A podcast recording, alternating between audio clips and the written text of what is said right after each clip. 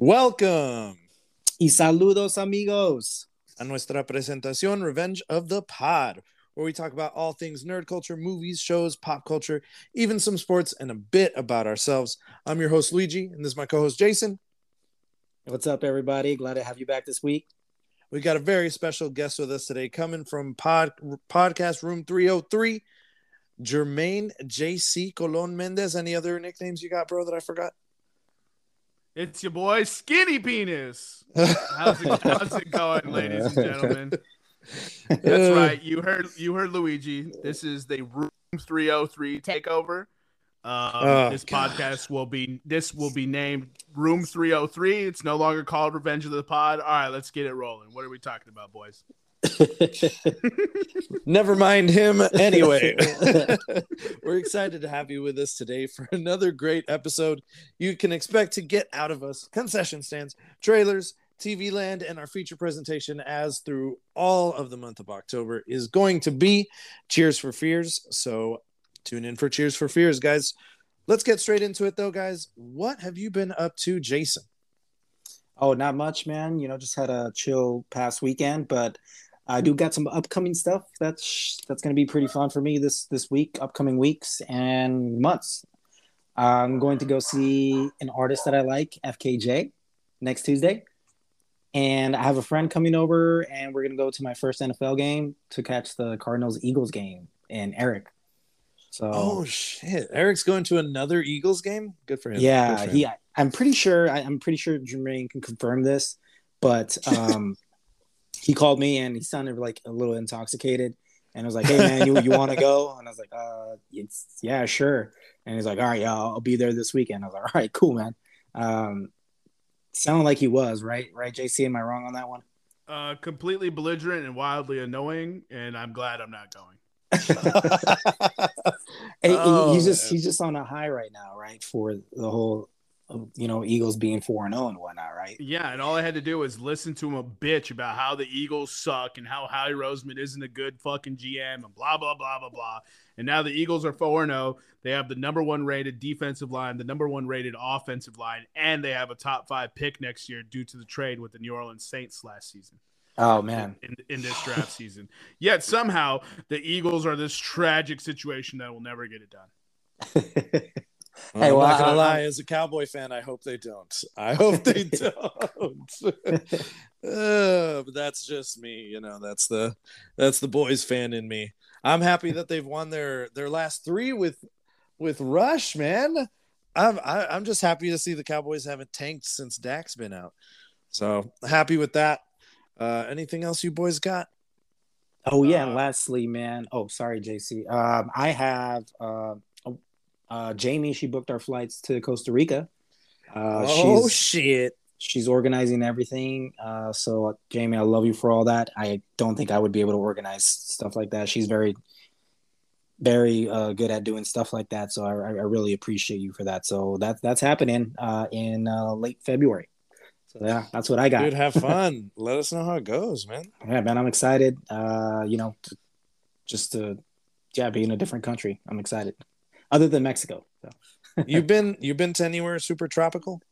Uh, no. Oh, you're in for a treat, man. I, I, is, is is Florida tropical? Not really, right? Uh, yeah. Well, depends. Yeah, it, you know, it was more like swampish, right? Uh, I went to Yeah, Orlando. and- yeah, yeah, yeah. So I mean, I wouldn't really count that. So, you know, get to see some monkeys and stuff. You know, uh, waterfalls, volcanoes, all that good stuff. So, uh, I'll, I'll definitely keep you guys uh, tuned in. Um, updates. Where are you going again? Costa Rica. Costa Rica. Dang. Yes, That's on sir. top- that's on the top 5 for me.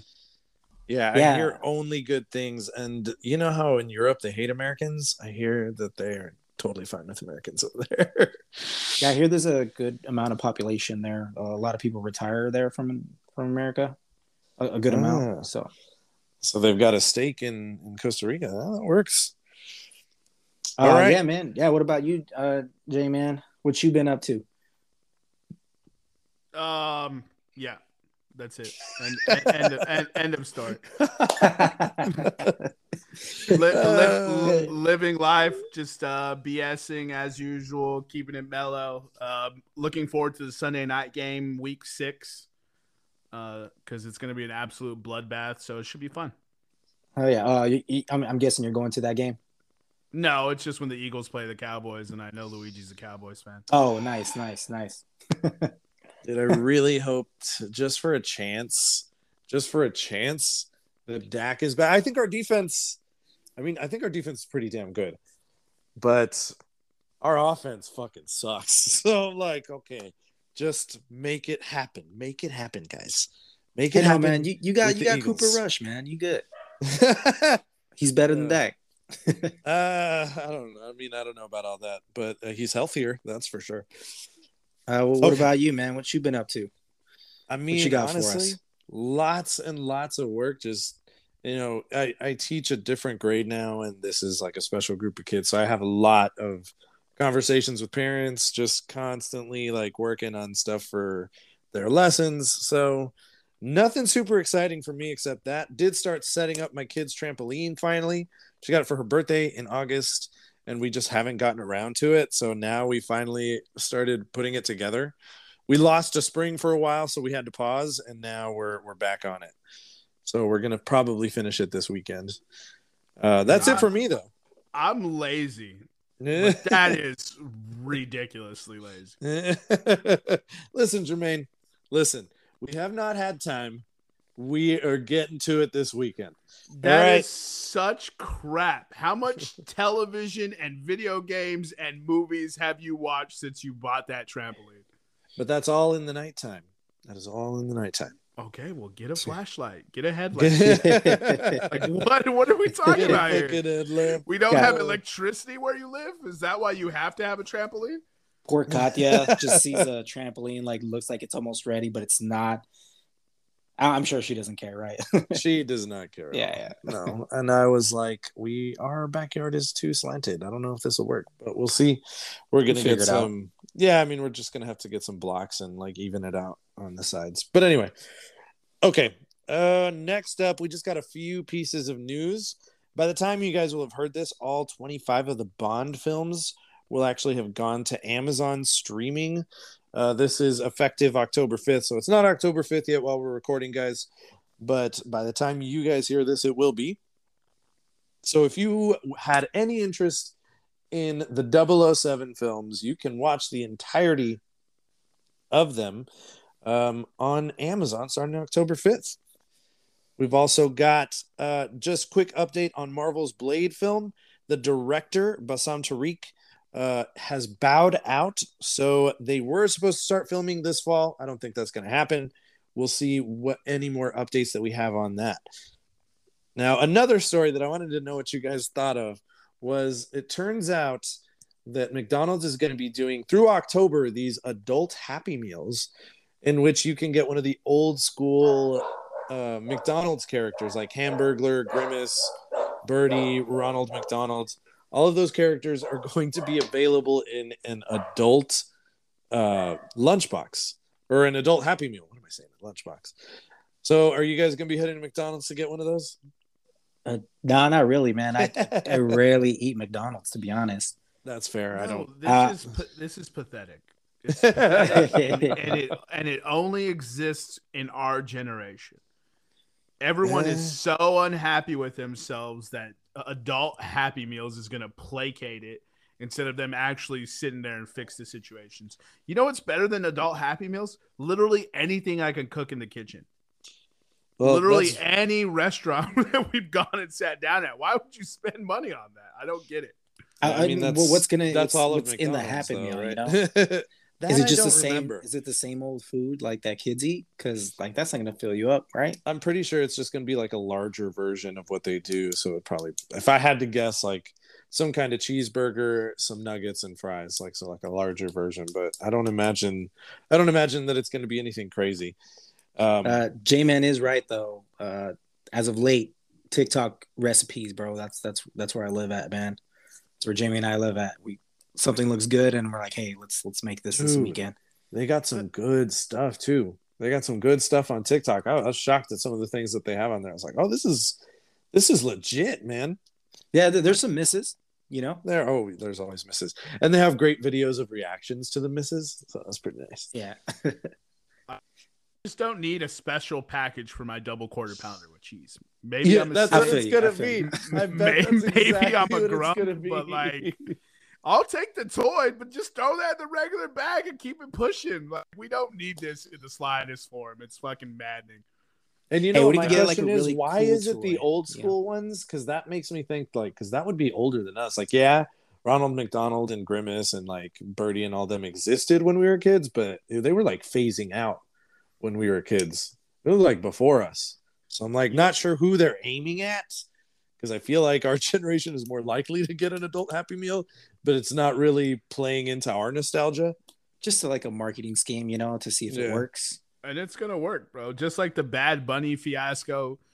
Uh, The- the Travis or, Scott, or the uh, Travis Scott one that ruined all McDonald's workers' lives. Oh, Yeah. the TikTok thing. Oh my god, I feel It'll for those- work. okay, Yeah, Yeah. yeah. I don't, I don't, I don't watch TikToks, but yeah, I'm sure it was on there. Did you guys know that Google Stadia is shitting down? It is. It is. You know what? God, I hate. Why did I invite you? This was a bad choice. This was a bad choice. Listeners, I'm so sorry. I thought we were going to have a great. You know what? It's been great this week, everyone. Uh, we'll love to have you next week. No, no, no. Just close the show down. Thank you Yeah. for listening. We'll see you next week. We got to wrap it up. We got to wrap it up. No, but my next piece of news. Now, this one, I'm, I'm sure you guys heard this, but uh, Coolio passed away, guys. yeah, Did you man. guys know R.I.P. this? I mean, Yeah, I only know, I only knew like two songs. You know, I only knew Par- one song. One Gangsta's song. Paradise, and then come on, man, you know the classic Kenan and Kel intro. Bum, Dude. bum, bum. He did the Kenan and Kel intro. Yeah, Bro, dude, he's in the video. he video. Snapped on it. He snapped on the Kenan and Kel intro, bro. Man, that's one Hey, thing rem- I do miss is uh Remember 90s TLC? intros. TLC on all that. Yeah, this is oh That yeah, was dude. a The good one. That, that 90s was intro good. songs, man. That's where it was at, dude. Even Dude. cartoon ones. okay, tangent for a second, boys. 90s intro music absolutely slapped. Yes. All the cartoons hit. I'm talking about Rugrats. I'm talking about Power Rangers, Power Rangers in space. I'm talking about Doug, all real, all real monsters, Rocket Power, Oh, that's right. Rocket Power. I mean, the X Men theme song. Spider-Man theme song. Mhm. Man, I'm dude. What happened? People are creatively bankrupt in the theme song department now. Dude, even It's SpongeBob unreal. came out in the '90s too. All of that was That and one, That's that like one's yeah, that one's pretty good too. Yeah. We used Yeah. to have bangers for theme songs, and now we've gotten so jaded with the with the skip intro button that nobody even tries anymore. Yeah, it's that damn skip intro button. I didn't think Oh, about that's a good point. Yeah, I didn't think about Yeah. that. Yeah, now especially, I mean, if you watch Netflix shows too, I don't know if this is for everything, but I remember watching all the Marvel Netflix shows, and even even now that I think of it, even the Disney Plus Marvel shows, all of them are there is no song. I mean, that's probably good for an adult show, but I mean, they're generally aimed a lot at a larger audience, so you'd assume they try to do something with it. Dude, even X Files, X Files came out. Now I just thought you keep having me thinking more. That was a X-Files creepy. is iconic. That was a creepy Yeah. one. Yeah, yeah.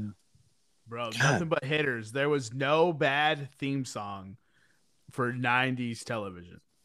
there, re- there really wasn't. Saved by the Bell. Yeah, Uh, don't that- that hate was- me. I never saw that shit. I never saw it. Dude, I'm not. I'm not one of those people who's gonna get upset if you haven't seen something. You know how many you you have seen. You have seen. you, how do how do I want to phrase this? There is more things you haven't seen than what you've seen. So if I, if everyone was to get upset at everyone for not watching stuff, we'd just be an angry group of people, which we might already be. But You know, that's that's a good point. That's That a good is point. true. We've announced quite a bit of stuff that we still haven't watched ourselves.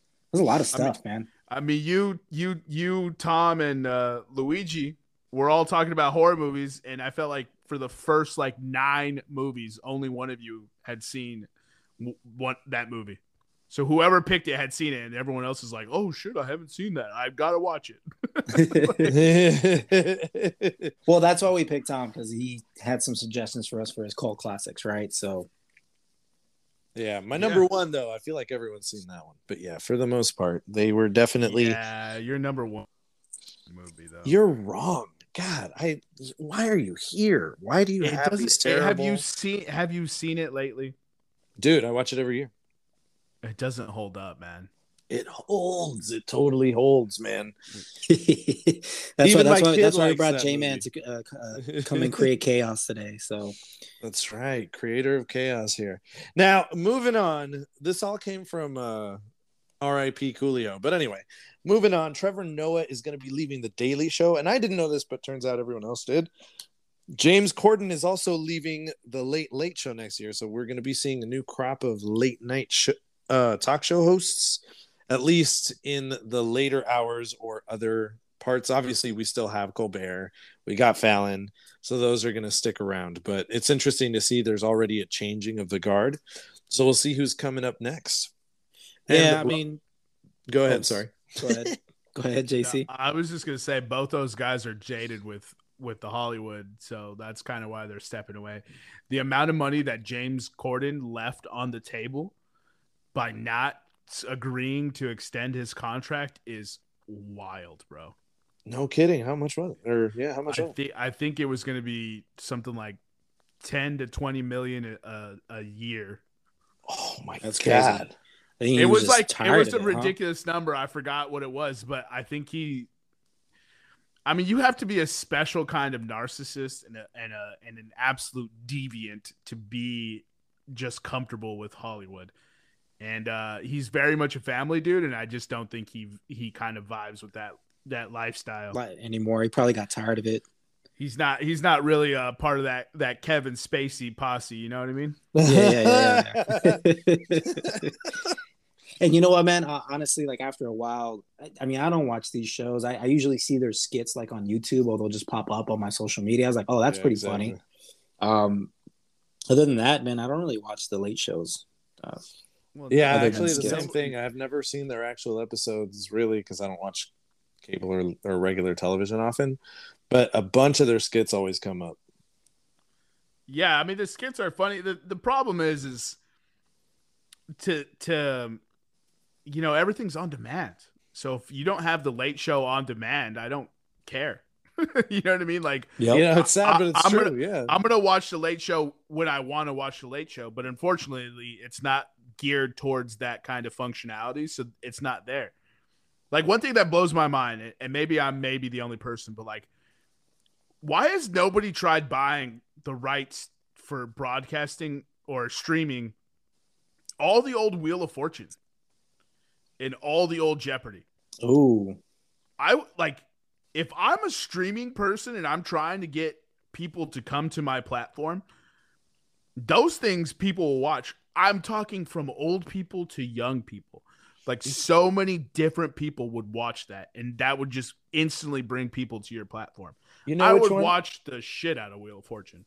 You know which one I would watch, but I, I, I admittedly don't know if I'd watch like the really old ones, but I would watch some of the older ones. A Family Feud, man. If they had Family Feud on a streaming service, I'd probably watch the shit out of that, dude. I love watching Family Feud.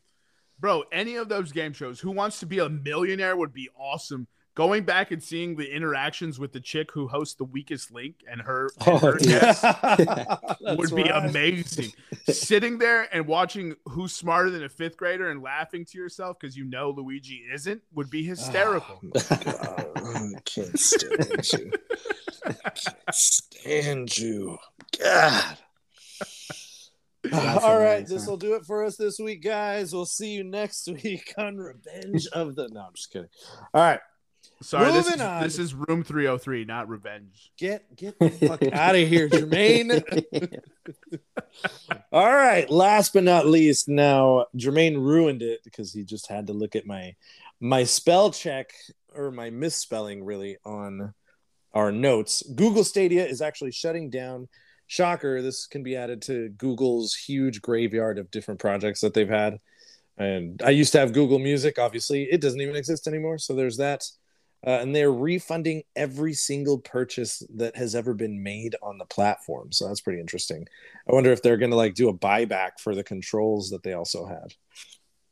I think nice. it's because there wasn't enough sales, so they willingly giving the money back. Uh, here, yeah, which is it. all of like maybe a hundred thousand dollars. so this news is not shocking. No, when it's Google, not. When Google Stadia was announced, it was very much a pioneer of cloud-based gaming.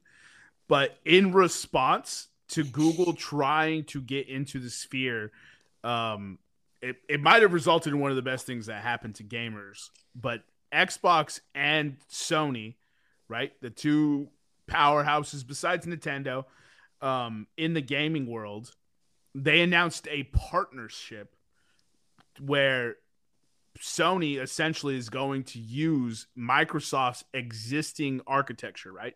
So they're Azure based cloud environments. Mhm. Uh, and Hmm. Sony is going to leverage their existing infrastructure to build out their cloud based gaming.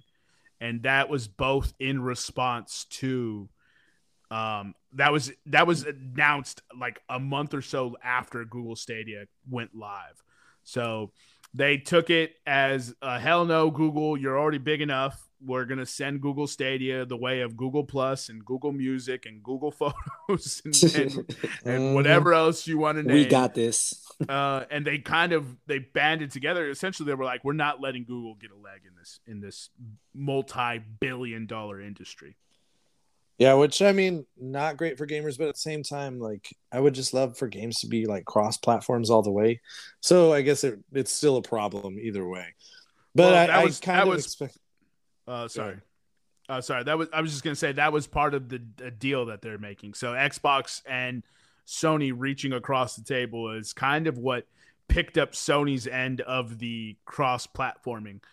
Um, because Sony has really been like the person who's like, nah, we don't play with you. yeah.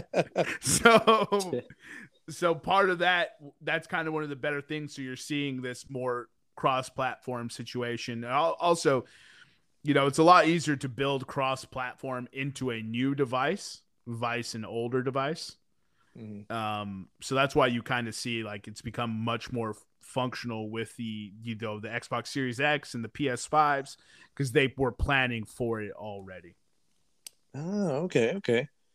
Well, shit, man. It it spelt the end for Google Stadia, that's for damn sure. But yeah, as you mentioned, it didn't look like it was going to last very long. A lot of people in the industry didn't think it would last long either, right?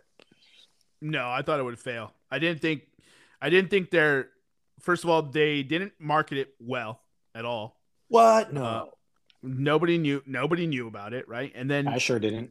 the existing parties weren't going to allow um, a company like Google to get into it. Like they didn't kill Sega just to let Google take its place. That's a good Yeah. point. oh shit. All right. Before the movie gets started, guys, we got to get into those trailers. So let's get to it, boys.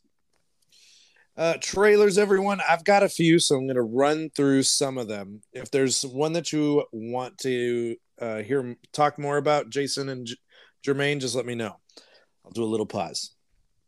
Now we've got Cloverfield 4 in the works, uh, but it's now at Paramount Plus after Warner Brothers Discovery canceled multiple J.J. Abrams projects. That is what people are assuming is the reason that it went to Paramount Plus now instead of staying at Warner Brothers Discovery. Yeah, that makes sense. I know you really like the Cloverfield films, so that's cool. Cool for you. Yeah, yeah. I'm a I'm a fan, man. I'm I'm excited to see what's next. I never saw Paradox. I never saw Cloverfield Paradox, but I've seen the first two.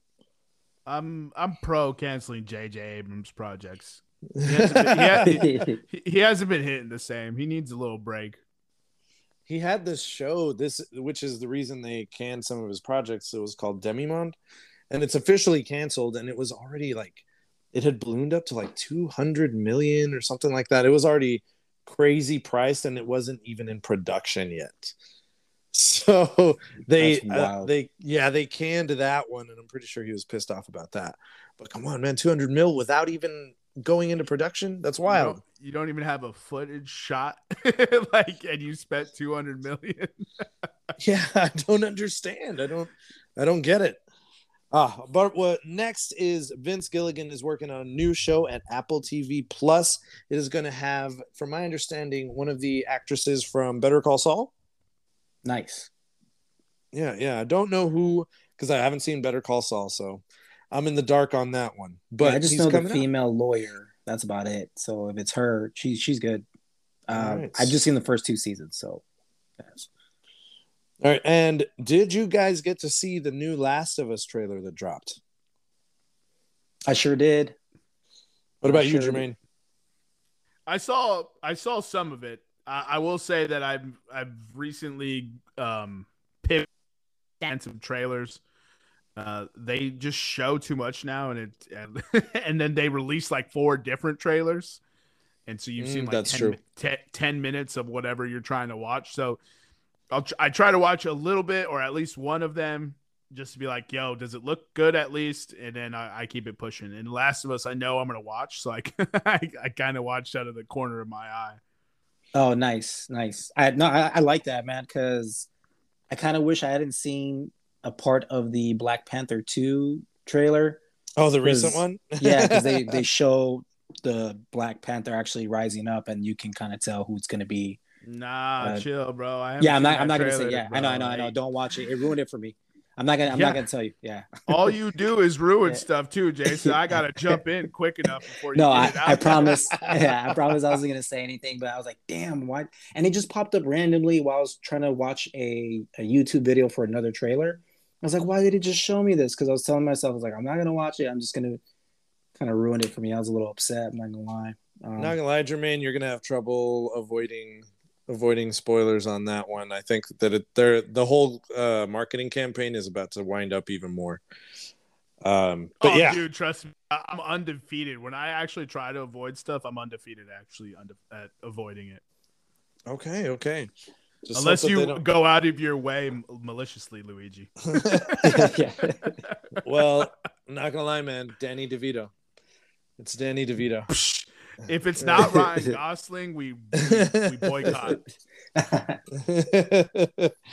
All right. Um, moving on from Last of Us, a quick hit. So, the Munsters film, it's like a remake by Rob Zombie, hit Netflix. I watched some of it. It's fine. I mean, it's fine. I think I liked the old show better, but it's very much in the same vein. It's it's not bad. It's not good. It's just eh.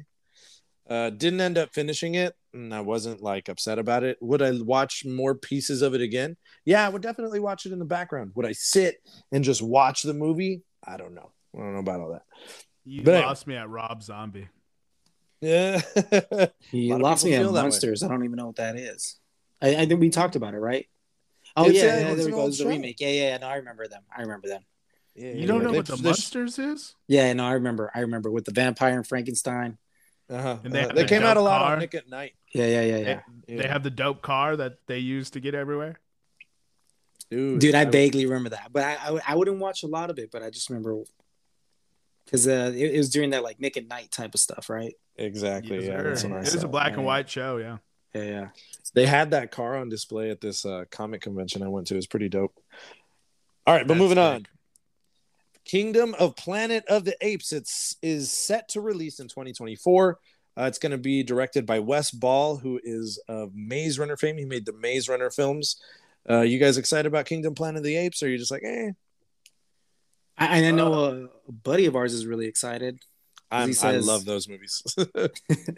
The trilogy was fire, so Yeah, it really was. If it, if it's pretty close to that, um, it's gonna be it's kind of hard to follow with Andy Serkis not directing it, but uh, the Maze Runner films were not terrible, so I have I have pretty high hopes for it. And you know, who doesn't like man versus ape?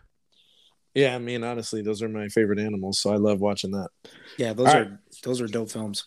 Did Luigi Let's move just on to the next reveal one. his favorite type of porn?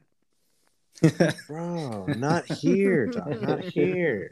That's bestiality, Randall. Anyway, moving on.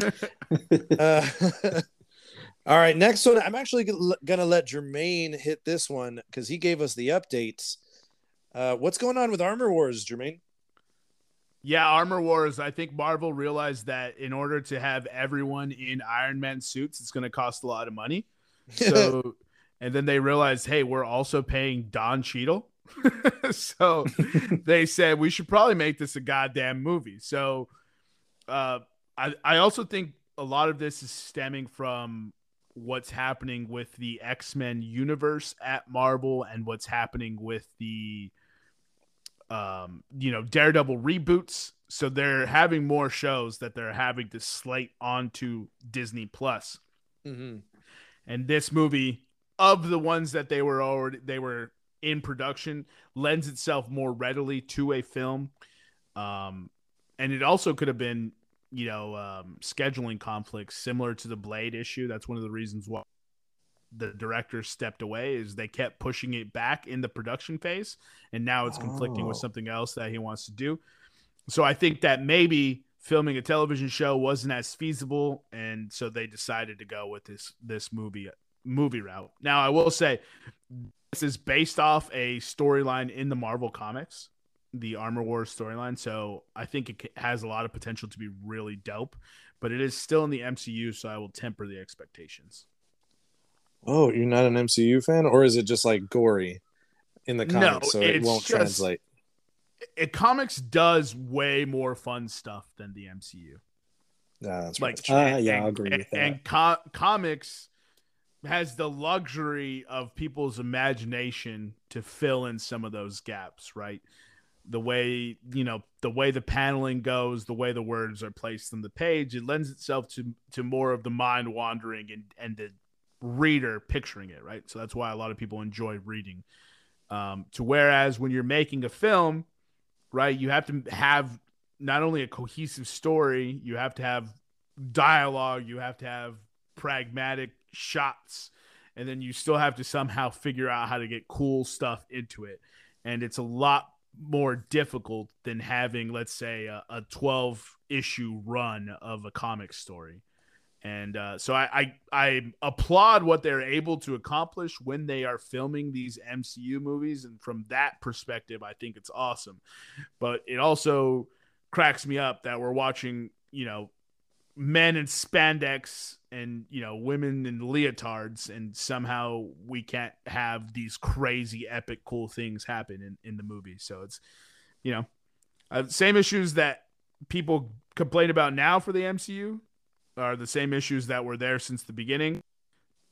So, you know, it's now everyone's kind of caught up to where I was from the beginning and you know, they have 10 years to be spoiled and biased on and so now everyone's now everyone's a critic. that's probably true. I will say though True that. that Armor Wars does sound.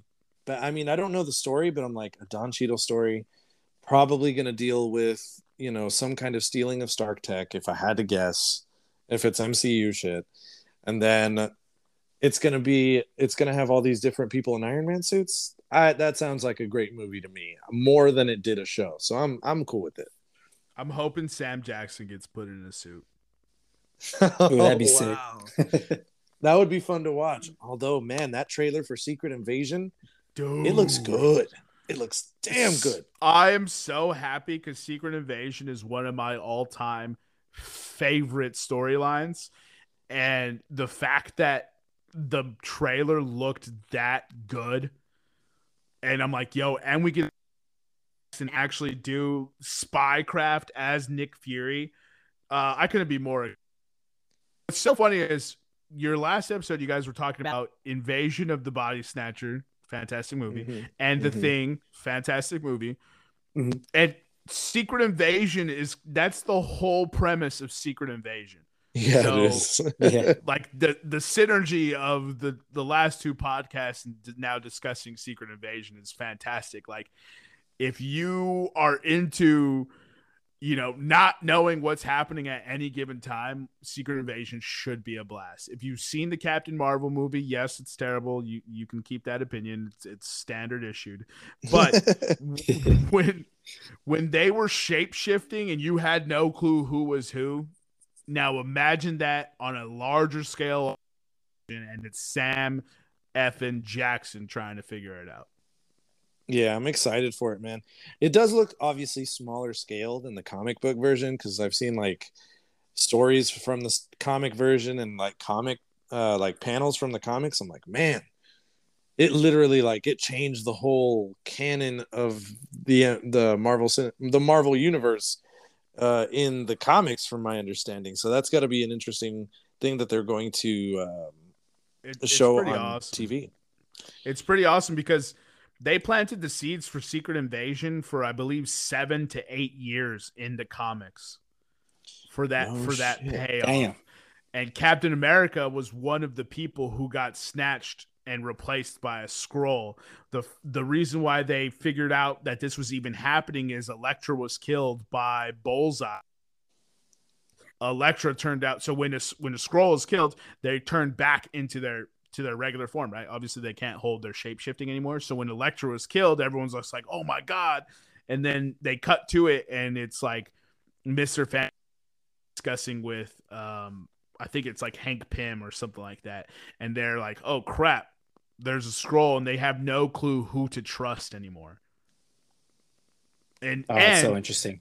that series ended, right? So I'm, I don't have any issues saying any of this. It's a spoiler, obviously, if you haven't read the storyline from the early 2000s, uh, tough. And it, don't worry, it's not going to be in the MCU. But Norman Osborn actually has the kill shot on the Skrull Queen using this gigantic, ridiculous sniper rifle that Norman Osborn has no business holding up, except he's the Green Goblin. So he holds up this giant sniper rifle and domes the Skrull Queen from across the map.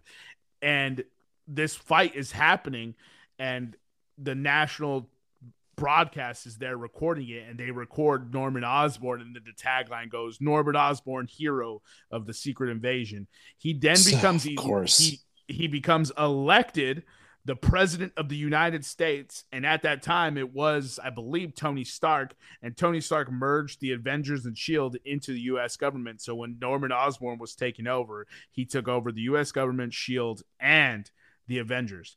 And then Norman Osborn Norman Osborn. Is this Dark Reign? This is Dark Reign. So that Secret Invasion fed into Dark Reign, which is an amazing storyline on top of it. He he creates his own Avengers, but with bad guys. yeah. Venom is Venom is Spider Man. Uh, what's her? Uh, Daken is uh, Wolverine, right?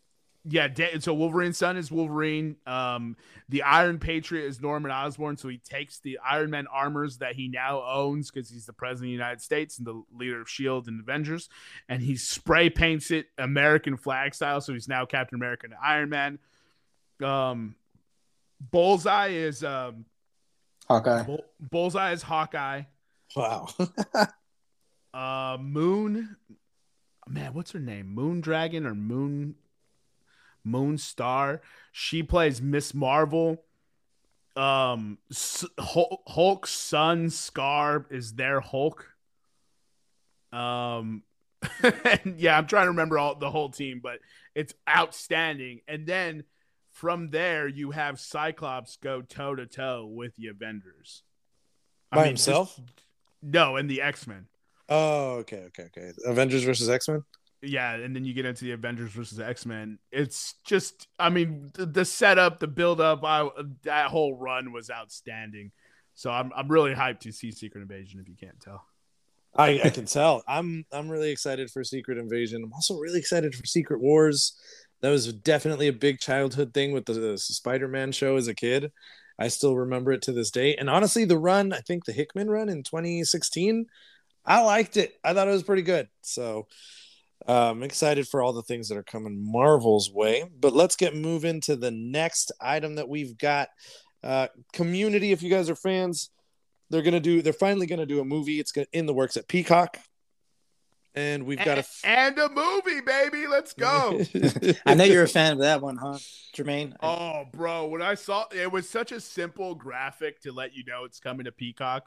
It just says and a movie, and if you are a community diehard like me, you know, since he created that show, Dan Harmon has been saying six seasons and a movie. It's the hashtag he included everywhere. Community is the much maligned, multi canceled, nonstop cult hit. And now we're finally getting the movie. I can't wait. That's true. It's got a huge fan base. It's got a huge fan base. And I've never seen an episode.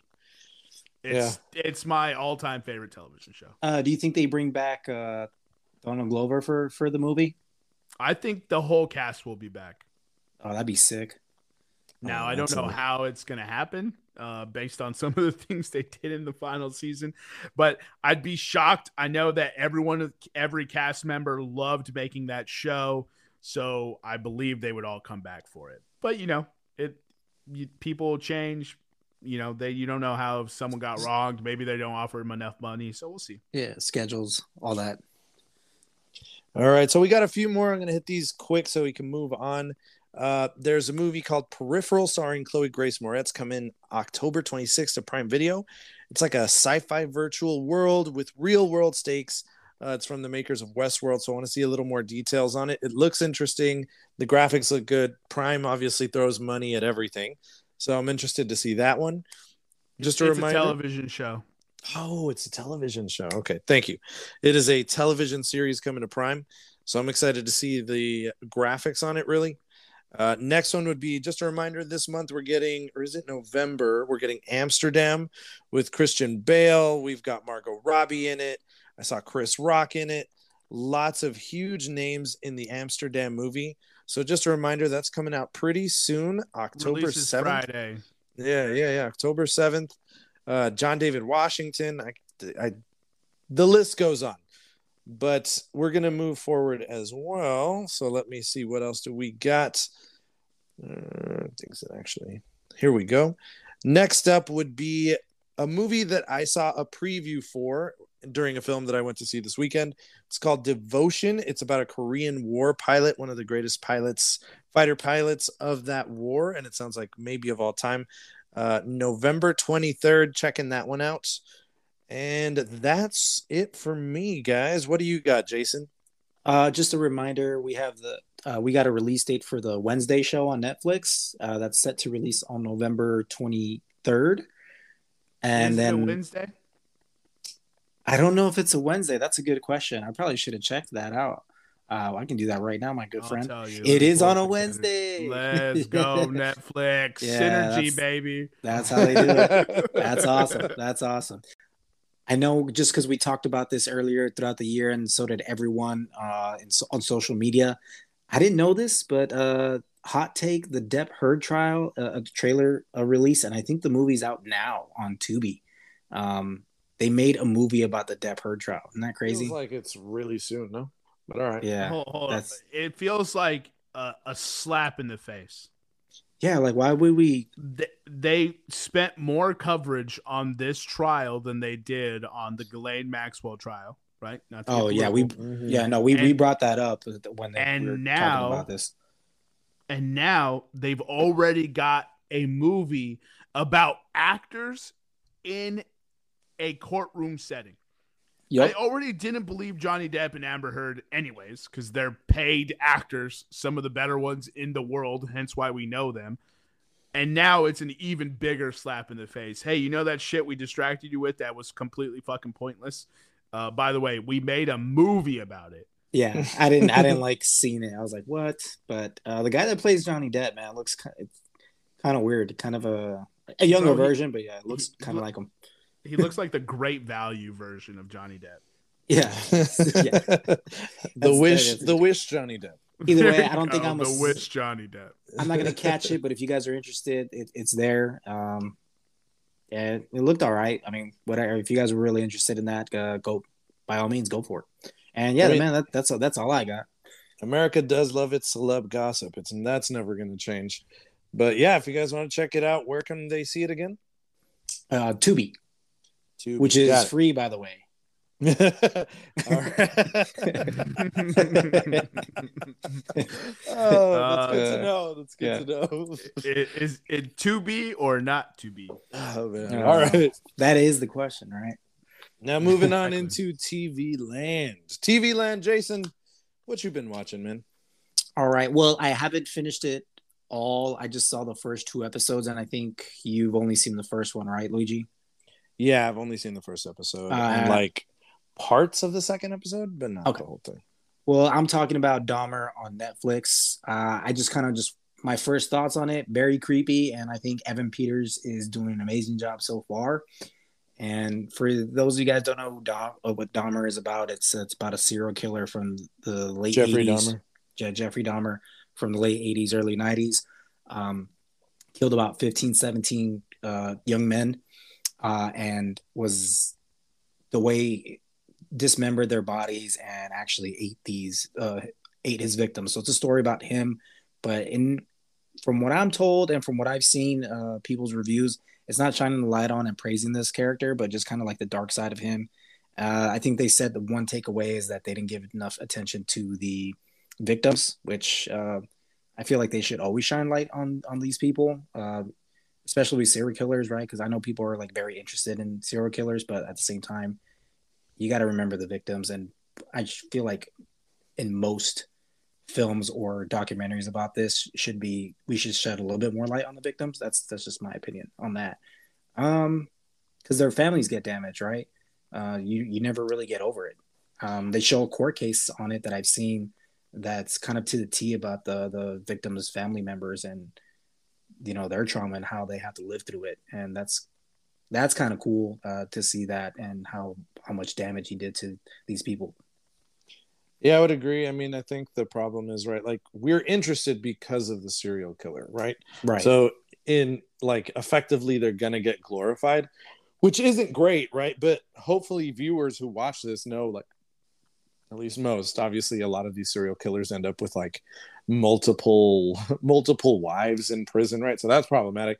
But the the whole thing is we don't want we're not trying to glorify them. It's just interesting to watch a human study of such uh, such a monstrous human being, right? yeah, on the psychological hopefully- side, yeah, I, Exactly. I. Yeah. So hopefully, you know, they do find a way in the future because obviously that's what I've been hearing as well as that they don't really shed light on the victims.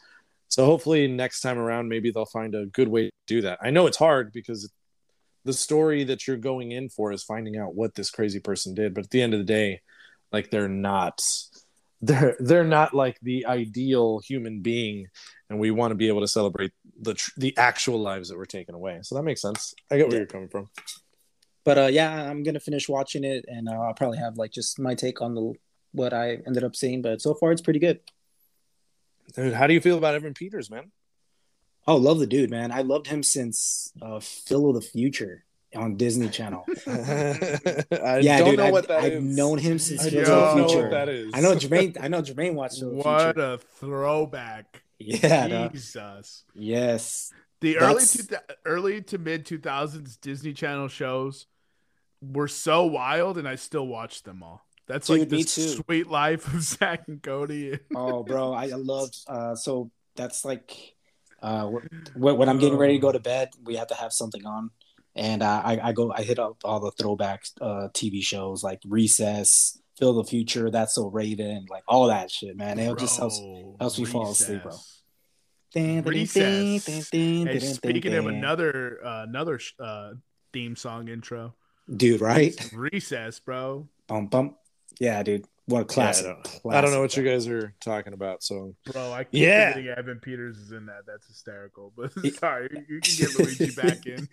Yeah, sorry, Lu- yeah, it's because uh, I, I don't know if you know this, JC, but uh, Luigi Luigi's family wasn't smart enough to steal cable from their neighbors, so he didn't have the Disney Channel growing up as a kid. Um, Yeah, So- I Yeah, mean, even, yeah, e- yeah. even if he did, he would have to go vacuum or do someone else's laundry or something. Anyway, uh, anyways, the next one that I that you guys haven't seen because uh, in our pre-show, uh, Luigi talked about it, but uh, Jermaine also was not a fan of the first one, which is okay. Um, I- I'm starting to think because you guys didn't have sisters, so I think that's why I grew up watching it and really liking it. But I'm talking about Hocus Pocus, the first one. Yeah, Uh, Jerome.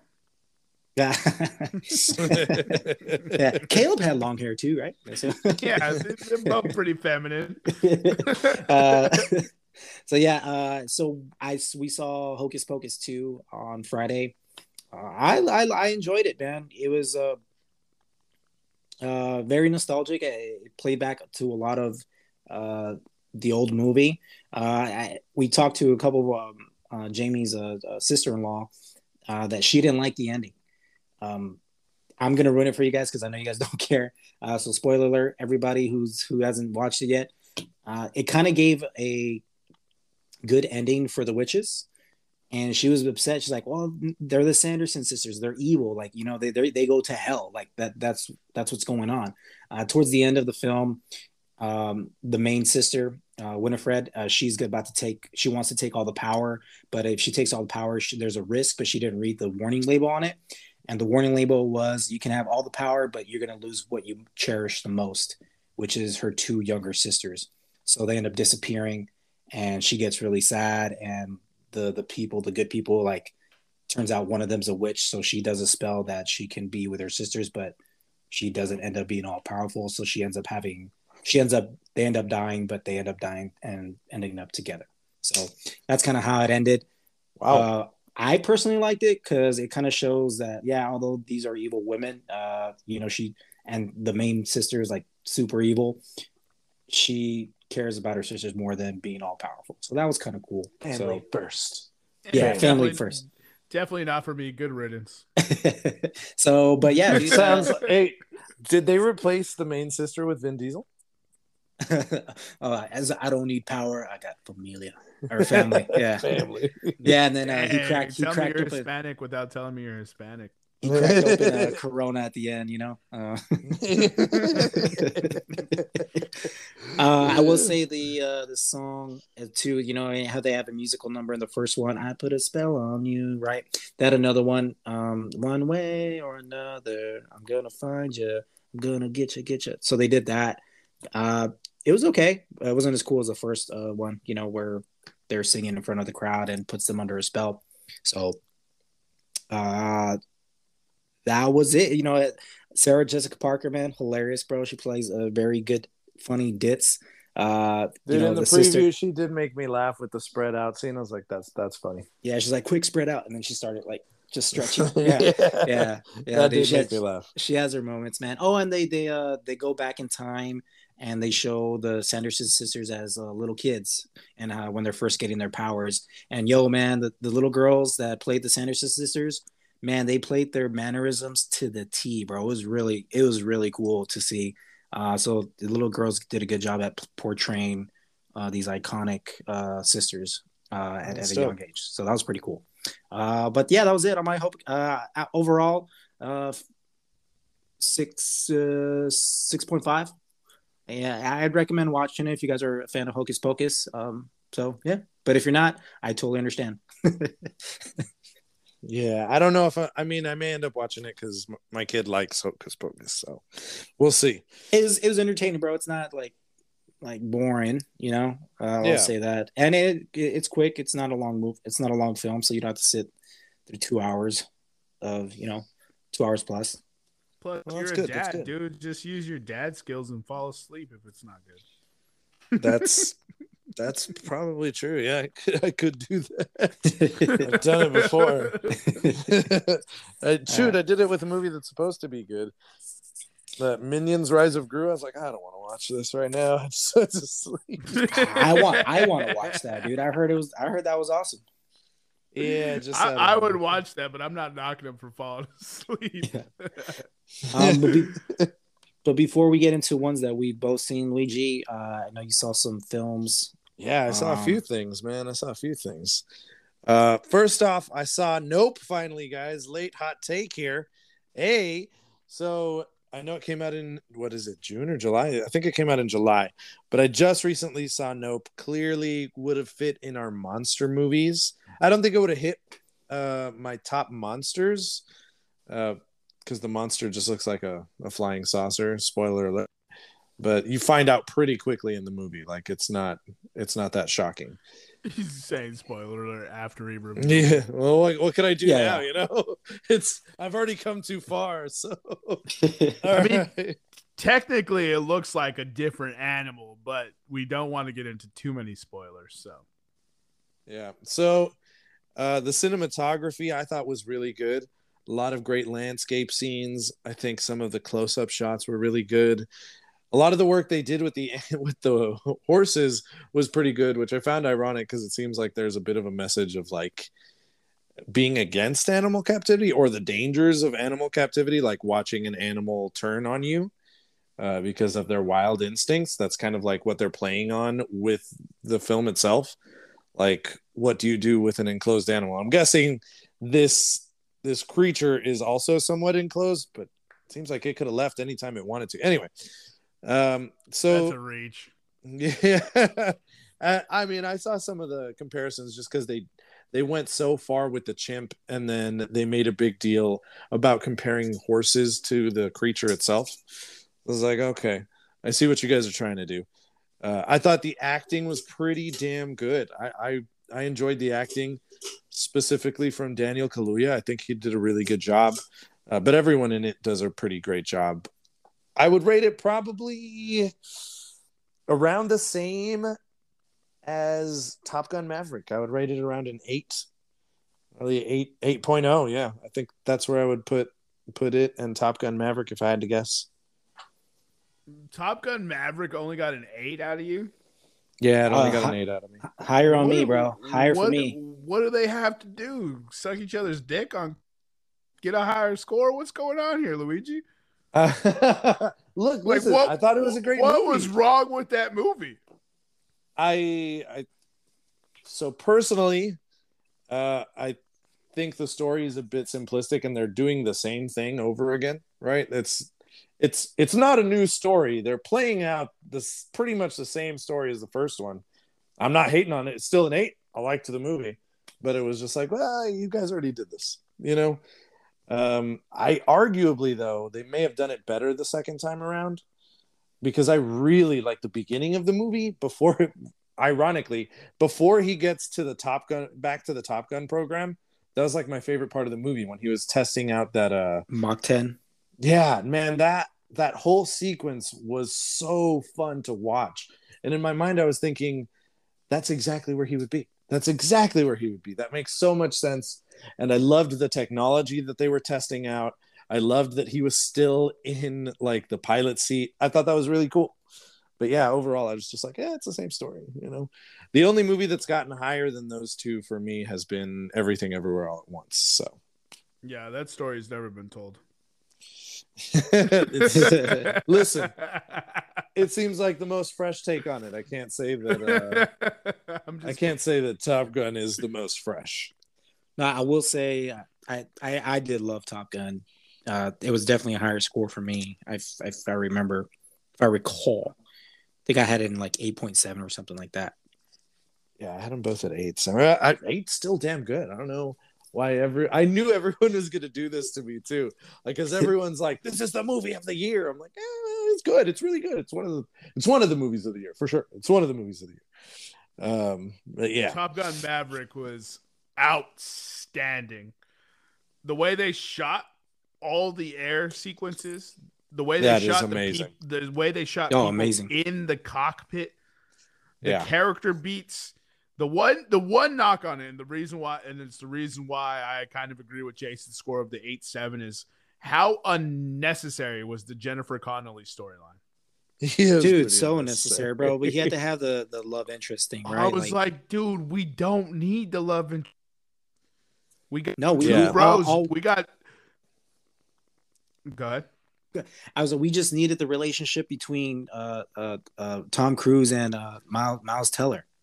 You know, That's it. like that. That's the only. bro. That's the only thing. Like that is enough um, um, drama that you need because that was the son.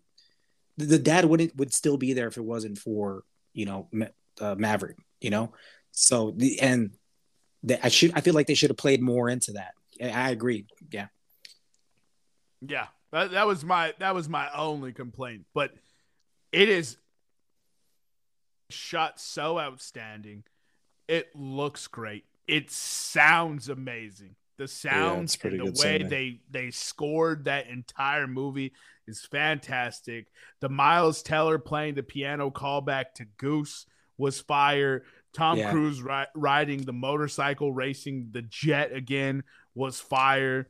The flyby, fire. But if you love the first Top Gun, this movie was better and then some. Well, I guess that's we why didn't love the I first didn't one. love the first one. I was like, eh, it's all right.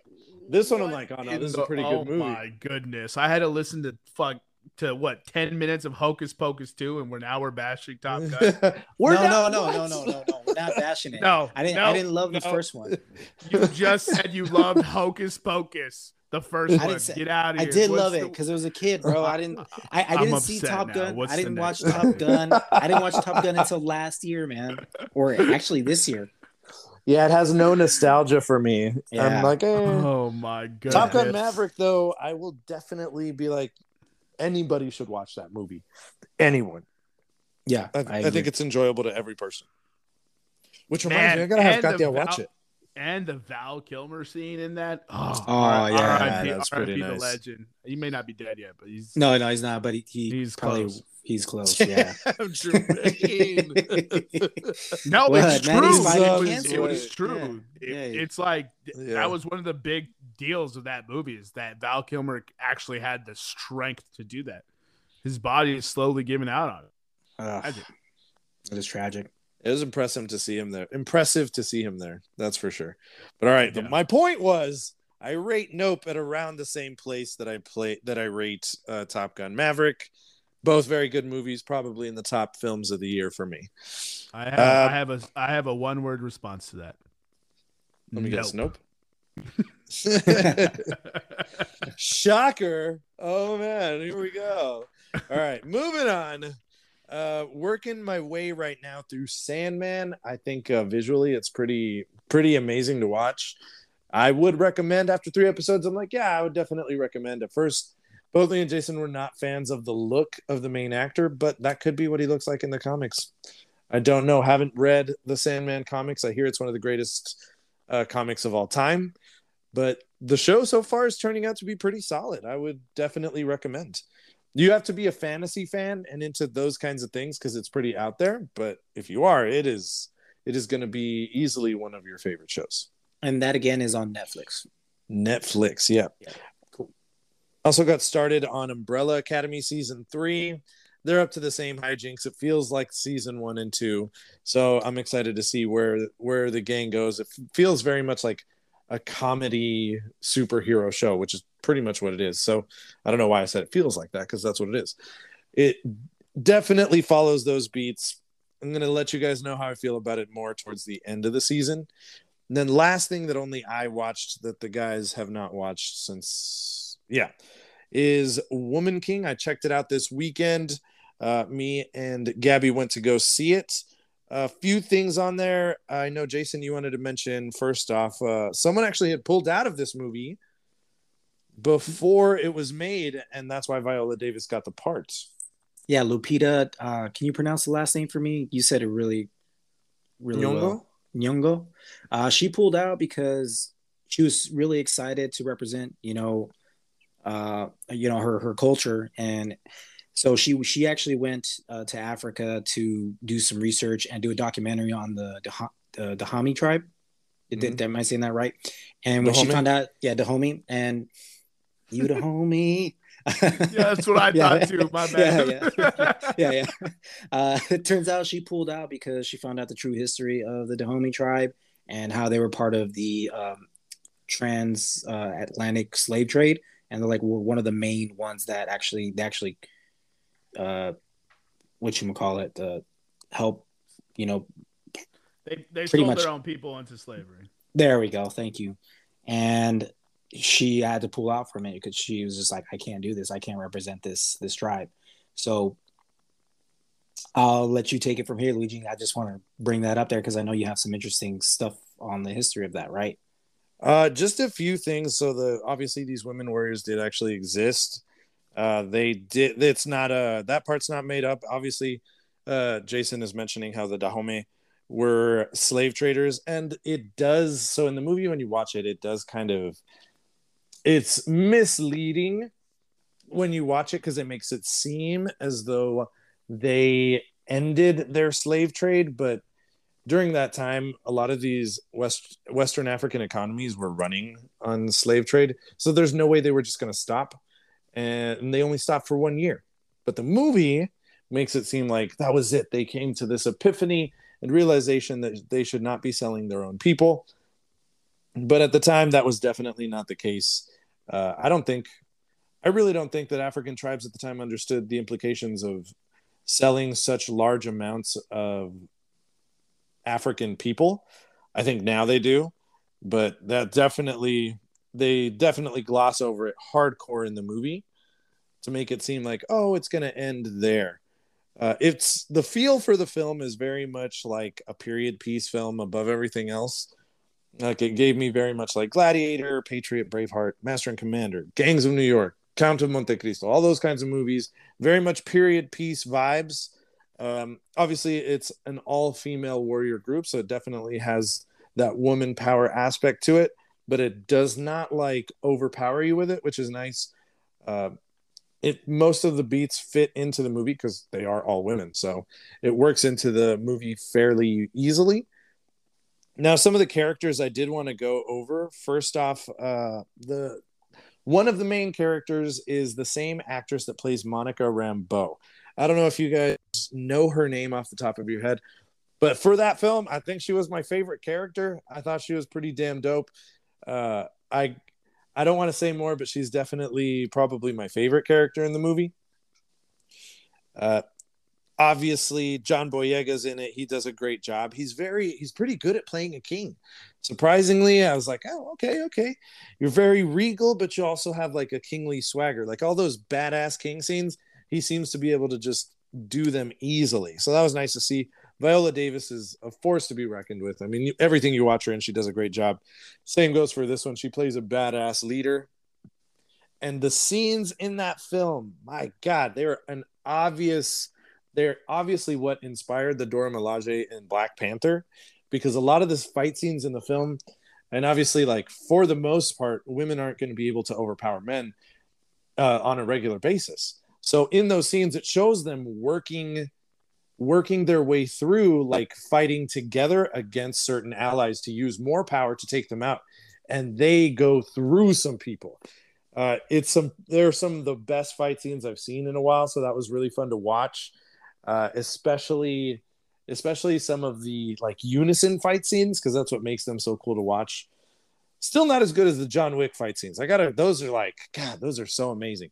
But really fun, more historical looking fight scenes in the film. So I definitely enjoyed that. Um, let me see. Her name is Teyonah Parris, by the way. Tiana oh, thank Parris. You, thank you. Thank you. Thank you. And then I think I've got most of the information that I wanted to talk about. In ratings, I would probably put it just under Nope and and uh, Top Gun Maverick. So it would be around that same place. Very well made film. Looks good, sounds good. It's fun to watch. Definitely is one of those like that you come out feeling like, man, I want to fight somebody. So that was pretty cool. Uh, good film. I would definitely recommend. But all right, we're gonna go into the stuff that we've both watched. Jason, hit it for us first. What do you want to talk about first? There's three main shows we're watching now. Three main ones? Yeah, well, at least two. Oh yeah, that's sure. right. Yeah, let's let's let's uh let's hit. Totally forgot. totally forgot about that. He doesn't one. even uh, know what he's watching. Like three minutes. Yeah, I know. there's a lot of shows I'm watching. Man. It's a lot, dude. Uh, She Hulk. Let, us go over that one because I feel like the uh, the two episodes that we didn't go over, episode six and seven, kind of intertwine. Actually, um, we we run into Jen Walters. She in the next episode, episode six, she gets invited to a wedding uh, from one of her friends from high school, and she gets invited to be a bridesmaid. And it's your typical like, have you, guys seen uh, when uh, girls get a, uh, you know sent over like a box of like, will you be my bridesmaid, right? And they're like all excited, like glitter everywhere. They get little tour, like little prizes and stuff. Uh, have you guys seen that by chance? No, I didn't know that. No, it, it's, like, a it's, it's a thing. Dudes, right? Yeah, yeah. Dudes, like uh, dudes, dudes get, get sent socks a, and, and, a cigar or a whiskey glass and stuff, a flask. Yeah, you know, yeah, yep. um, which is pretty cool, right? You know, but on the on the bridesmaid side, right? So it's a bridesmaid's box, so she's excited. But we come to find out that uh, the the the bride to be is a, a total bitch. Uh, she's like a, a, a fake a fake friend, dude. And J- Jen Walters, she's like, I don't why why did she ask me to be a bridesmaid? Like what, what's going on? And you know what? She she realizes like, hey, you know, I haven't seen these people in a while, and uh, I want them to let them know I'm doing good. You know, so she she she shows up as She Hulk, right? Because you know she's super popular right now, and everyone's like, "Oh my god, yo, Jen, you look amazing," blah blah blah, you know, all this stuff. And the bride comes in, she's like, "What are you doing? This is my day. Like, don't be She Hulk. Like, I don't want you to be She Hulk at all." Which is kind of fair, to be honest. You don't want uh, someone else taking all the attention if it's your wedding day, right? Steal your You know? thunder, yeah. Yeah, but it. the way you know, maybe not the way she approached it was the best way. Is like, hey, you know, this is my day. Like, can you just not be She Hulk? You know, she could have said it in a nicer way, but she's not. You come later, find Oh. out they're not really good friends, right? And then throughout the wedding, they just have her do chores and shit. Did you notice that? Yeah, dude. Yeah. and uh, there's one guy that pays attention to her, and she she gets, you know, she ends up telling him that like, you know, like I just for once I just want people to like see me as as, as me, as as Jen Walter, and not just She Hulk. Like I, you know, I'm I'm a successful lawyer. I'm doing fine. You know, like I I feel good. I, and this whole thing, like she was by herself, and everyone's like, oh, you don't have a man. It's a, you know, like.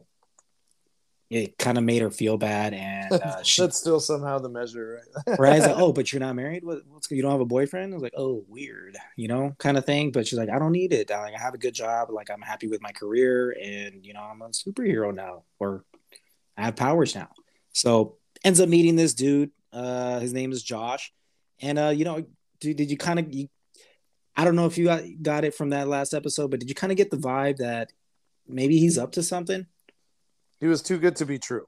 It was Right. definitely too good to be true. Yeah, so and that's pretty much the gist of the episode six. You know, she ends up fighting Titania. Uh, she tries to ruin her uh, her day at the wedding because Titania is like her arch nemesis now in in the show so far, I guess. And in And the comics. oh, in the comics, oh, nice. Okay, see, I didn't know that. Yeah, so she you know tries to steal her trademark, you know, in one of the episodes, and in this one, she just wants to you know, like she she just lost the case, so she just wants to show up at the wedding wedding to just fuck with uh, Jen Walters, which is pretty funny. They end up having a fight. You know, Jen Walters beats the shit out of her, uh, and that was pretty much it for, for from the, the from that episode. So moving on to the episode. Oh, did you want to add anything to episode six? By the way, Luigi. Yeah, I just wanted to say at the end of the episode, it shows that someone is surveilling the wedding, and it said that one of the phases of their plan was complete, and it looked like there was a whole lab that was trying to get the blood of She-Hulk.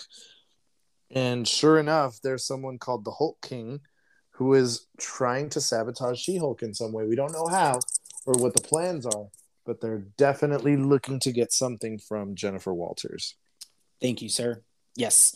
So moving on to the next episode, uh, she ends up getting a text from the guy Josh that she saw at the wedding, and they end up start going on dates. You know, like it's you know nice, you know that that spark. You know, they're going on little friendly dates. You know, he, he's being very gentleman-like. You know, not kissing her at, at, on their first date and just leaving, and then they go on a second date and then getting ready to kiss her doesn't, and then they go on a third date and you know she lets him in, and you know they they end up hooking up, you know, just like, and it seems like a, you know, he seems like a kind guy, you know, very gentleman. And, uh, obviously they implied that they, they slept together. So the next morning she texts him like, yo, that last night was fun with a little smiley face. And then hours pass by, you know, she's going on through her day, looking to see if he's text blind, no reply, nothing. It, hours and hours pass by and it, it's the next day, it's the weekend and no reply from him yet at all. So she's freaking the fuck out. And her friend's telling her, is like, don't reply. Remember the two day rule. Like, you guys just hooked up. Don't just wait till he texts you back. Don't try to seem all needy and stuff. Right. So she's freaking out uh, this throughout this whole weekend. And she gets a call late at night on, was it Sunday, Saturday night, Luigi? I, can't so. remember that. Uh, it It was was a Saturday parole- night, like early morning. I think it Sunday. was Sunday morning. It was Sunday morning. Yeah, so it was Sunday morning, and a parole officer calls that Abomination. His ankle monitor went off. So since she's his lawyer, she has to go with him. He's like, "Yeah, can you come with me? Because obviously he's Abomination. I'm his parole officer, and I'm just a human. Can uh, you're also his lawyer, She-Hulk? So can you come and and, and be She-Hulk just in case shit goes down?" Uh, dude. so and that retreat is it's so fantastic to see when they get there. that episode, right? So they, they get to the retreat, and it turns out that Abomination hasn't transformed or anything. His his ankle monitor just kind of was just being funky, so they fixed it.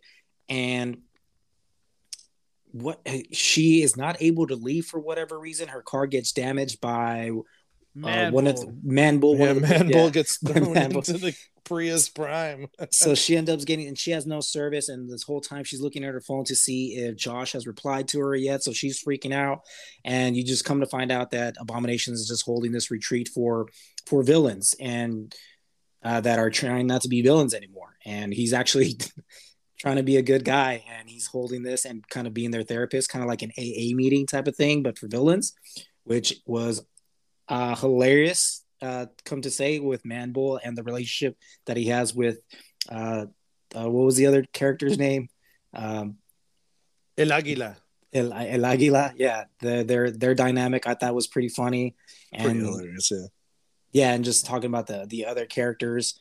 And jen walters is not trying to be there at all. And the abomination is obviously starting to see that like hey what's up? Like you, you seem out of it. You seem to constantly look at your at your phone. They're having this aa meeting. All the villains are you know spilling out their feelings and seeing how they you know talking about their feelings on how, how they sh- they need to better themselves. And it goes to she-hulk and she opens up about uh, herself. And uh, I forgot what she said, but it was pretty deep, man. And uh, It I don't know, the just- same thing that she told Josh. yeah, about pretty- she wanted yeah. people to see. She wanted people to see Jen Walters, not just She Hulk. exactly. And And I will to- say that one doctor that she goes on a date with and hooks up with, and then he sees her as her normal form. I was like, dang, that must fucking hurt. Oh, and then yeah, That shit he- must and he suck. just left. Yeah, Yeah, I that was like, sucks. ooh, fuck, man. I don't know how I That'll- feel. That'll fuck me up. But then I turn. but then I turn into the Hulk and remember how dope I am. That, that- Right. accurate, accurate. That's touche, touche. There's always the bright side. yeah. Plus, you got laid. Keep pushing. So that that whole circle was like D-list villains, right? Like from what I understand, they're actual D-list villains from the comics, Jermaine. Yeah, those are all characters in Marvel comics, and um, just in general, for just know every uh, and Thanos, there is uh, a porcupine A porcupine. running around in. Marvel, in the Marvel universe. Just know that uh, Squirrel Squirrel Girl comes to mind when you think about stuff like that. She is an absolute hit now, just because I guess her comics were so uh, absurdly entertaining. They felt Apparently, like very she's never lost, right? yeah, but I don't know who she's got. Yeah, it, yeah, it's uh, very Archie and Jughead, and she wins in like ridiculous fashions, from what I remember. I haven't really read too many of the Squirrel Girls, but yeah. So that first of all, episode seven is the best episode of the series. It it fully leaned into the fact that it wants to be a sitcom. Yes. they and so that's one thing i've enjoyed about the series. There's been funny parts. If you're actually paying attention there's some very witty dialogue all throughout the series. But episode 7 it was nonstop. It was just kept coming at you kept coming at you from every direction. And it was fantastic. And then to top it all off you had that big character payoff where she kind of accepts herself and and, do, and stops going through this whole thing, right? Because yeah, we could sit there and say, "Oh, society's a dick for asking where where her man is." She's also asking that same question to her friend when she's sitting in the office. You know what I mean? So Mm-hmm. uh, I thought that was pretty pretty interesting. Um, if we're done with the recap, I have a question for you guys. oh, sure thing. One more thing. Sorry, sorry, sorry. Quick thing before, uh, because I do want to ask you guys this as well. The three days earlier scene where it shows Josh not only downloading everything off of her phone, but taking a picture of her asleep, proving that he was there and sending it to Hulk King. Obviously, he's working for Hulk King, but who the fuck do you guys think Hulk King is? Like, have we seen this character already, or do you think it's going to be a character reveal? And what the fuck, Josh?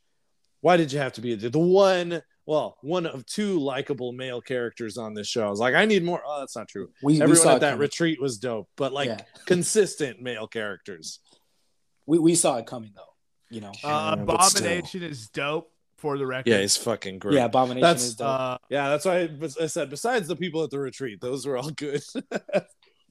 uh, and also, you didn't see the Josh turn coming, Jesus, I wish I had your naive naivete.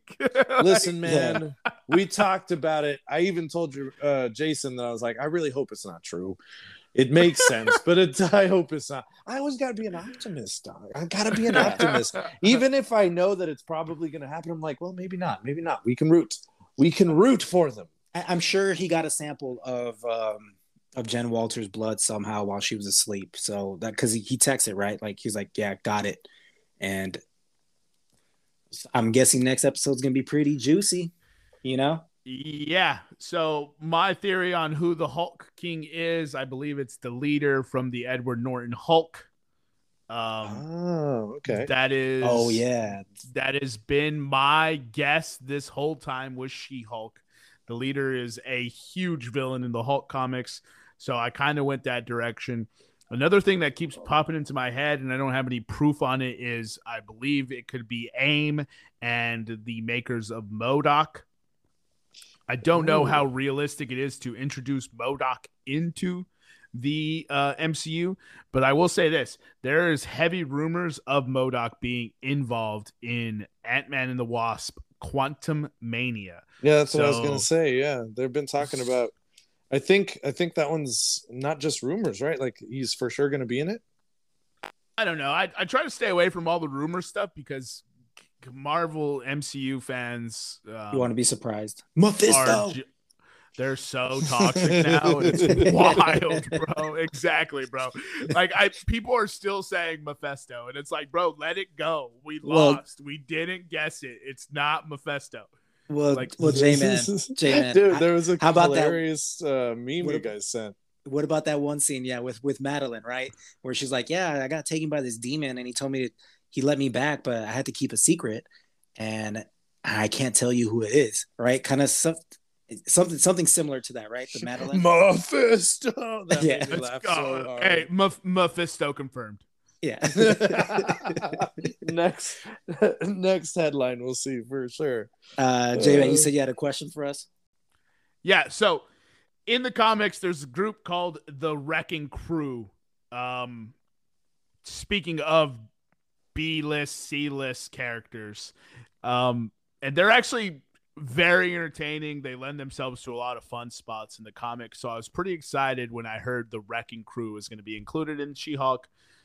I wasn't very, I wasn't shocked considering kind of the, the, you know, how they intersect in comics. I wasn't shocked Titania was going to be in it either, just of the intersect. But how weird is it to just give them those Asgardian weapons and just make them throwaway characters? Right? I didn't Yeah. know that. That's I- pretty hilarious. But he came back.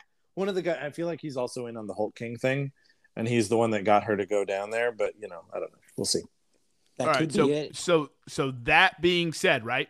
So we knew that guy was working for something, for someone, right? And we know that most everything is intersected in this show so far. If you haven't put together that uh, Titania might be working with the leader, despite her making all those cosmetics, she had to make them in some sort of lab, et cetera, et cetera.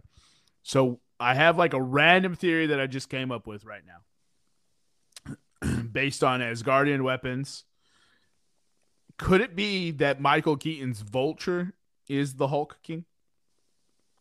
Oh, That would be right. interesting. 'cause- well, because he got the alien weapons, right?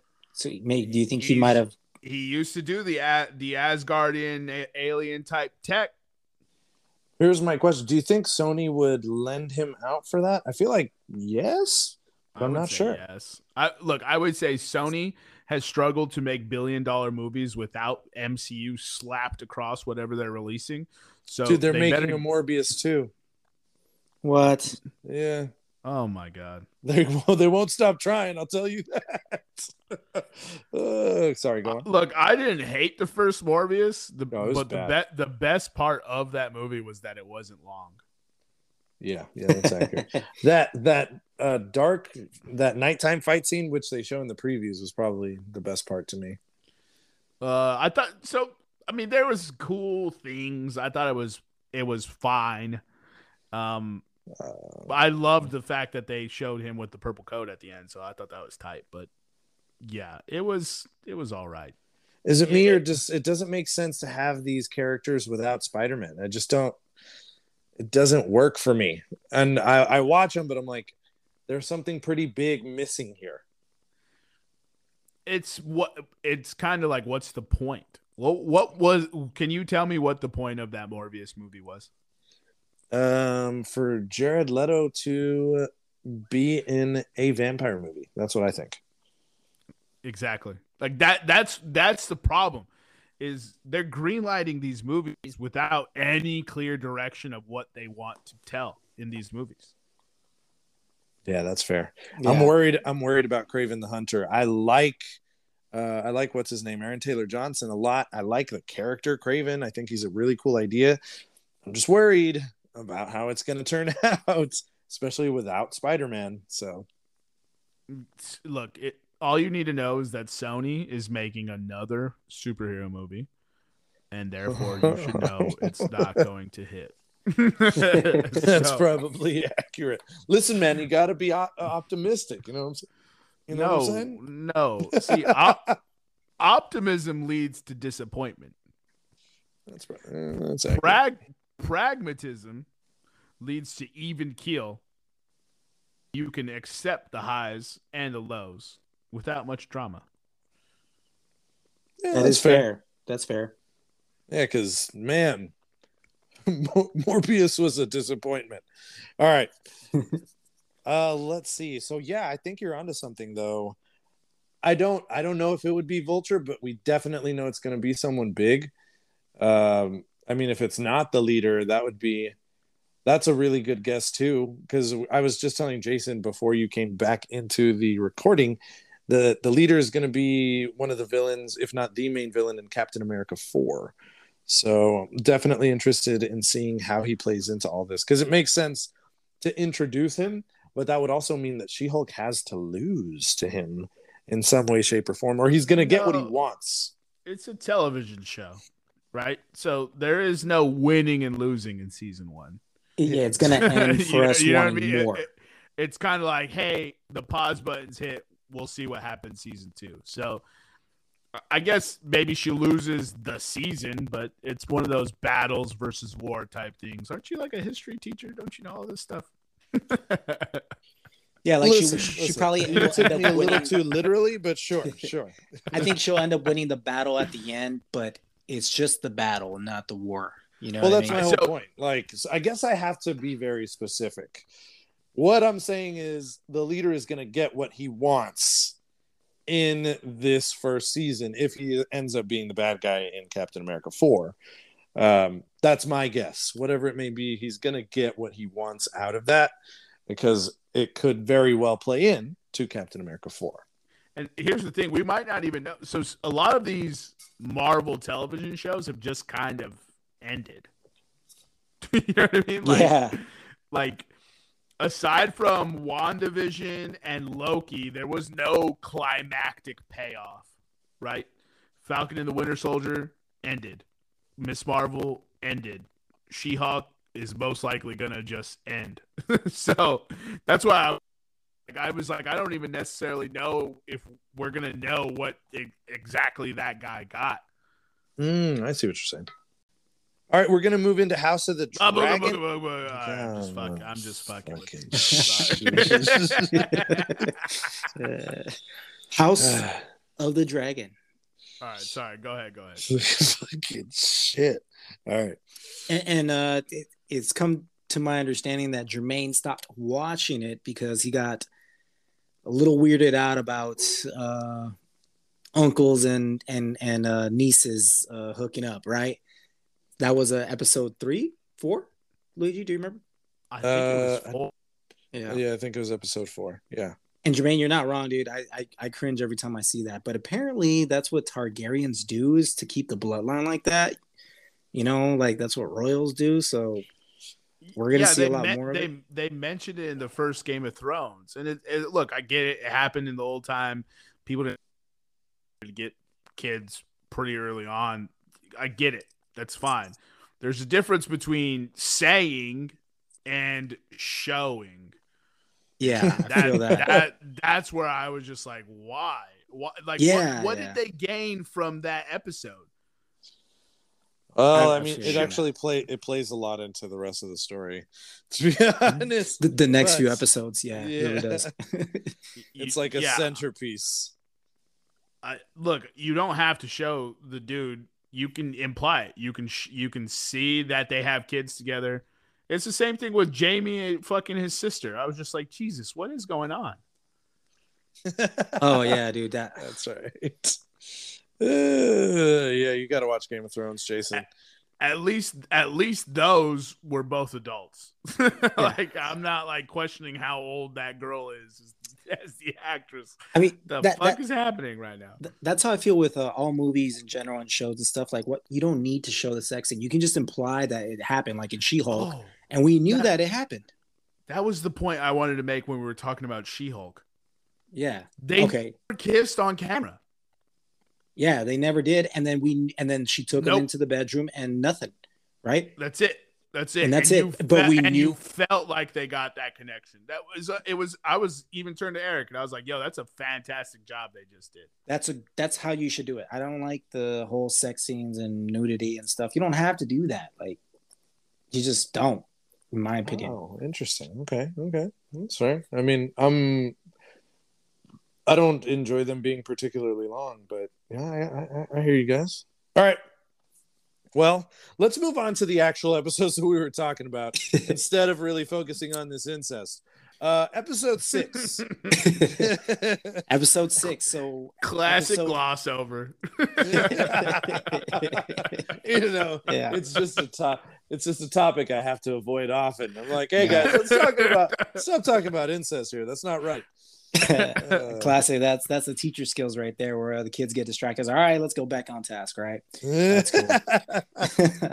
so we episode six brings in the new characters of Alicent and Rhaenyra uh, because it, it goes in Rhaenyra. It goes in what years now, and so they got older actresses to play Rhaenyra and Alicent. And what what do you what do you think about the these actresses, man? Uh, they do a pretty damn good job. I'm, I'm glad that they kept it up because those Bro. two characters are really the centerpiece of the show. I was nervous at first. You're right. I was nervous, but I think they're doing an amazing job. And yeah, I, I don't I don't think it skipped a beat at all.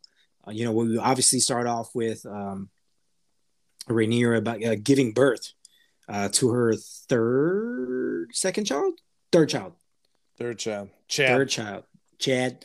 And as soon as she has the baby, um, right as soon as she has the baby, struggling, so someone comes in and says, "Hey, the queen wants to see the baby." She's like, "What?" I was like, "Yeah, like now." I was like, "I just gave birth to them." It's like, "Nope, nope." She wants to see the baby now. I was like, "So we're gonna take the baby." And she's like, "Oh, you're not taking my baby to Allison, you know?" Because Mhm. who knows what she's gonna do with him. So she ends up getting as soon as she gives birth, end up wa- that scene I felt was very intense. I like the walking and it. bleeding all the way through while having Yeah. a conversation with Laenor. Yeah, I thought that was a wild scene. That was very intense. Uh, old old Laenor does an amazing job too. Uh, you know, the, the older version of himself. And so they take the baby, and the first thing that uh, the queen does as soon as the baby gets there, notices, looks at the baby's head to make sure what color the, the, the baby's hair is, and it's brown. How can that be if it's Laenor and Rhaenyra's kid, right? yeah. So Well, obvious- obviously, we know that that's that's not the case. you know, you know. So, uh, and then we come to find out, we come to find, we come to see Rainier's other two kids, which are, I believe, it's like the age of like ten and eight. I would say Yeah, I think so. It's ten and eight. ten and eight, and their hair color is also brown. So Yeah, they all look a lot like City Watch Commander Harwin Strong. It's weird. It's really weird. Yeah, yeah. Looks striking super weird. resemblance. And he's like really close to Rhaenyra. They just have a really good friendship, you know? Yeah, and he has a really close bonds to the kids too. You know. Yeah, just like Yeah. any normal friend of the family. How close? Uh, we, ta- we talking Daemon close? No, not David Close. Oh, no, no, no. Hilarious. No, no. And uh also um uh man, what's Sir Sir Criston? Sir Criston Cole is Man, now he's so is- changed now, bro. Like I was a had- fan of Criston Cole. I don't know if I'm a fan anymore. yeah, he's now the aide to the Queen, uh Alicent. And had does not like Rhaenyra whatsoever. As, as he should, man. You know, he confessed his love to her. He's like, let's get out of here. And she just turned him down because she's like, nah, power is more important. Again, I have this, I had this, I have this question for you. After after episode six, man, would you say you were Team Alicent or Team Rhaenyra? Me? Yeah. See, here's the argument that I had even in that scene where you talked about Criston Cole. Rhaenyra was given a very important piece of information from her father, and she sounded like she was taking it seriously because that's what she was going to tell him. And to be honest, even more so in this episode, like Rhaenyra is the only one that's bringing logical solutions to the table. Like she even tries to bridge the gap between uh, the High Towers and the Targaryens by marrying her daughter off to their son, the which would make her and Alicent like family members twice over. And Alicent is just like having none of it, man. And I'm like, I I feel like now you're just bitter and angry about all of this and you you want Rhaenyra to pay for some sort of slight that you you feel that she has done to you. And she is trying to present solutions that seem they make they seem to make sense. Like throughout the episode even when they're talking about the feud between those two families in river by river run Mhm. I forgot the Blackwoods and another family. They're talking about the feud between the two, and Alicent is pretty much saying like we don't need to deal with it, whereas Rhaenyra is like, hey, uh, we should at least go survey the people around the area. And I was listening to another pod that mentioned this. I was like, that makes a lot of sense. Yeah.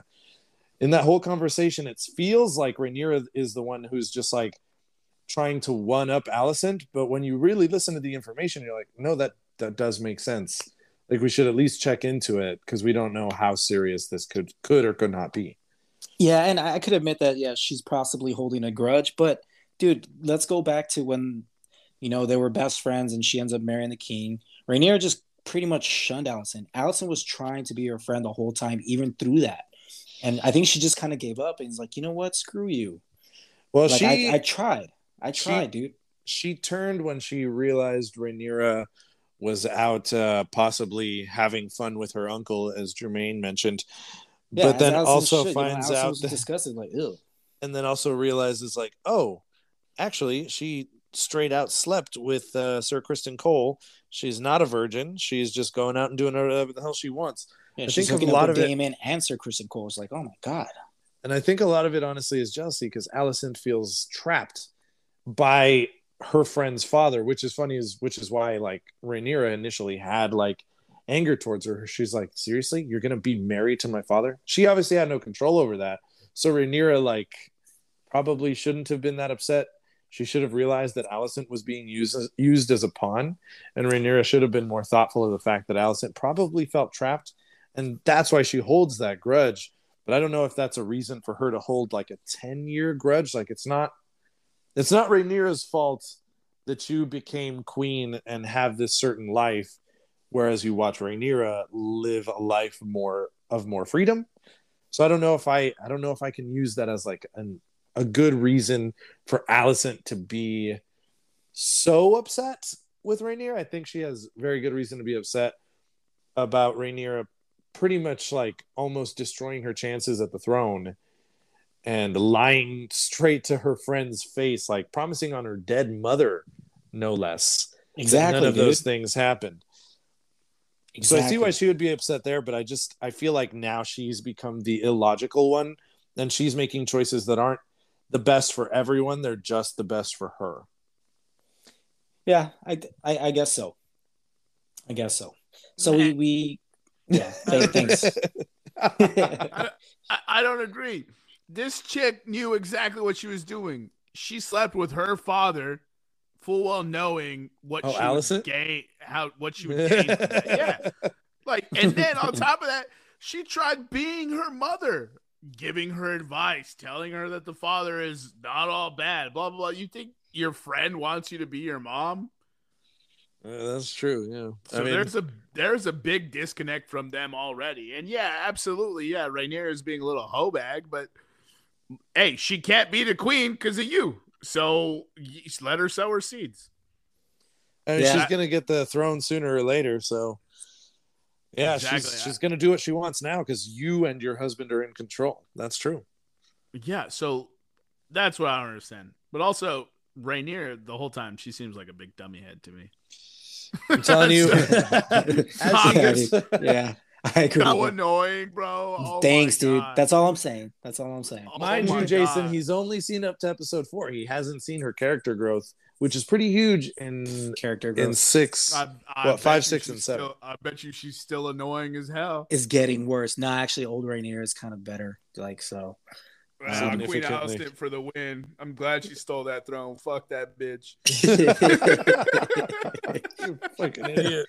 so as as we go on uh, throughout episode six, we you know we're introduced to Rainier as kids, but we're also introduced to Aegon and um, and, uh, Aemond. Aemond, which is uh Allison's kids. And right off the back, man, these are little fucking assholes, bro. Well, not so much Aemond, but uh, uh Aegon, he's just a little Yeah. his hormones, you know, he's going through puberty and he's He gives me some lower, much lower level Joffrey vibes. Like much, much lower level.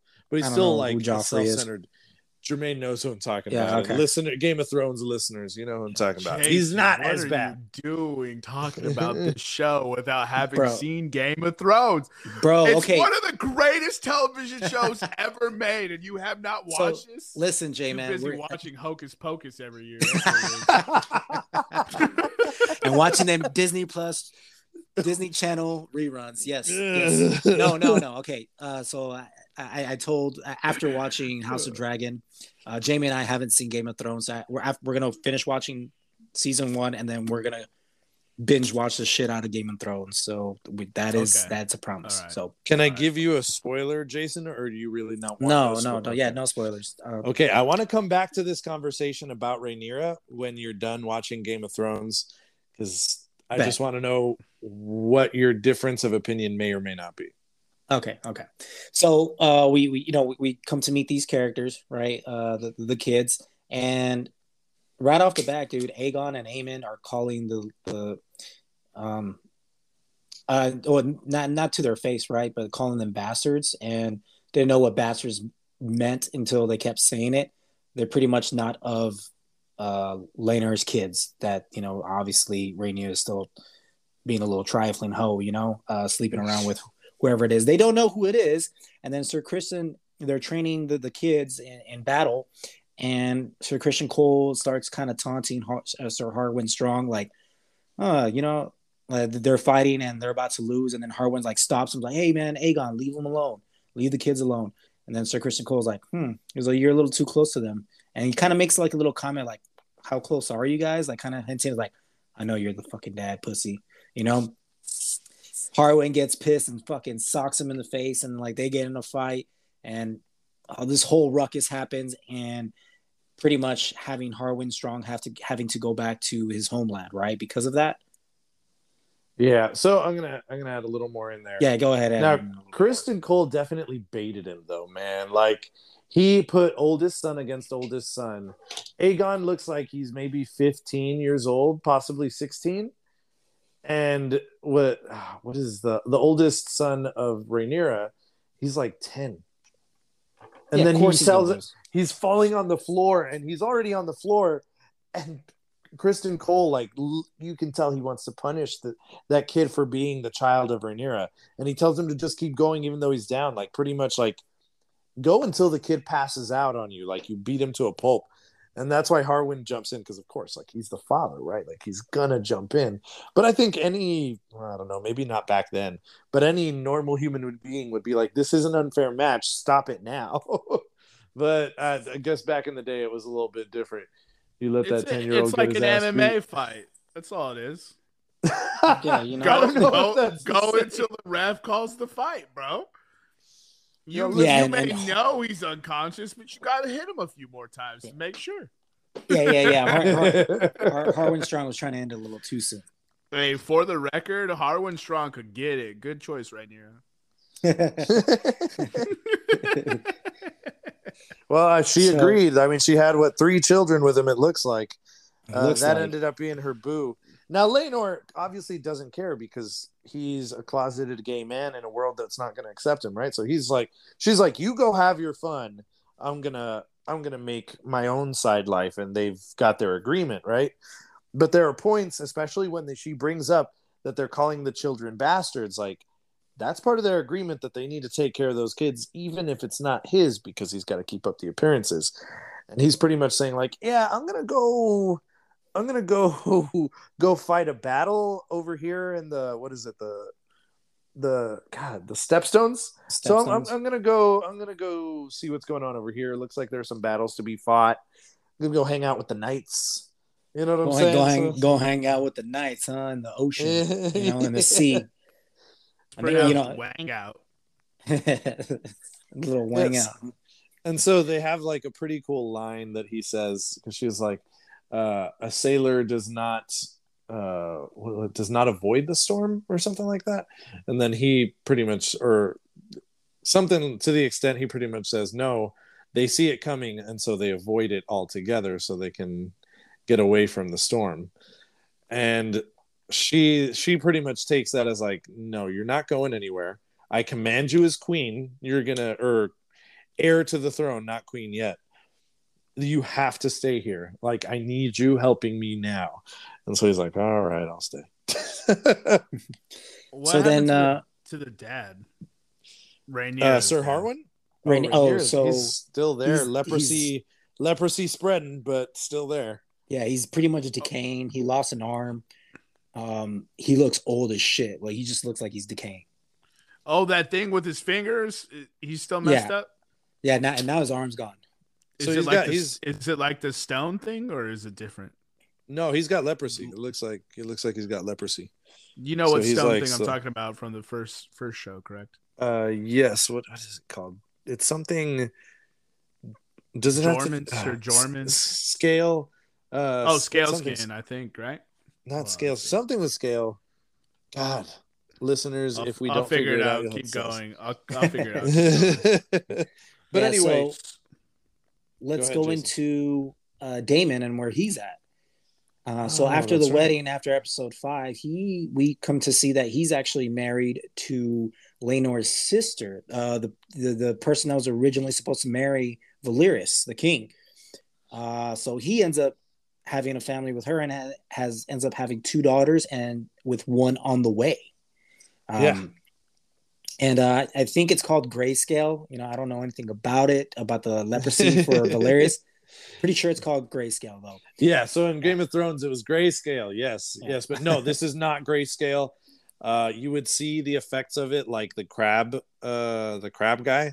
No, Right. this looks like it's like a disease. It looks like lesions in the skin, uh, deterioration. I'm surprised it hasn't spread to anyone around him, especially Alicent. I hear leprosy is pretty, uh, it's pretty easy to get if you're around a lot of around someone often enough who has leprosy and uh yeah it looks like it looks like he's got it and the actor did confirm that he has leprosy so it's Nice. not grayscale but there is great we there are still characters that have had grayscale in the show So he has leprosy in real life. no Just- it's No. just the character You said the the actor Yeah. confirmed. I was like, damn, that's a tough break, dog. Hey, went- anything he for went- the role, right? He went. He went Day-Lewis. Leonardo DiCaprio method on us, bro. damn right he did So yeah, so back to Daemon. Uh, he ends up marrying uh, Laenor's sister. Was originally supposed to be married to was was gonna marry Valerius, but Valerius chose Allison. So he ends up having two daughters with her, and with one on the way, and they're living in. Uh, they're living somewhere, right? They're not living where Valeris lives. The Valeris no, house lives. I think they live. Oh God, I think they're living in Pentos, which is like across the ocean of of um the Valeris house. uh, of the Velaryon house. Yeah, I think it's close to the Velaryon house, but it's in what is Essos instead of Westeros, like Westeros.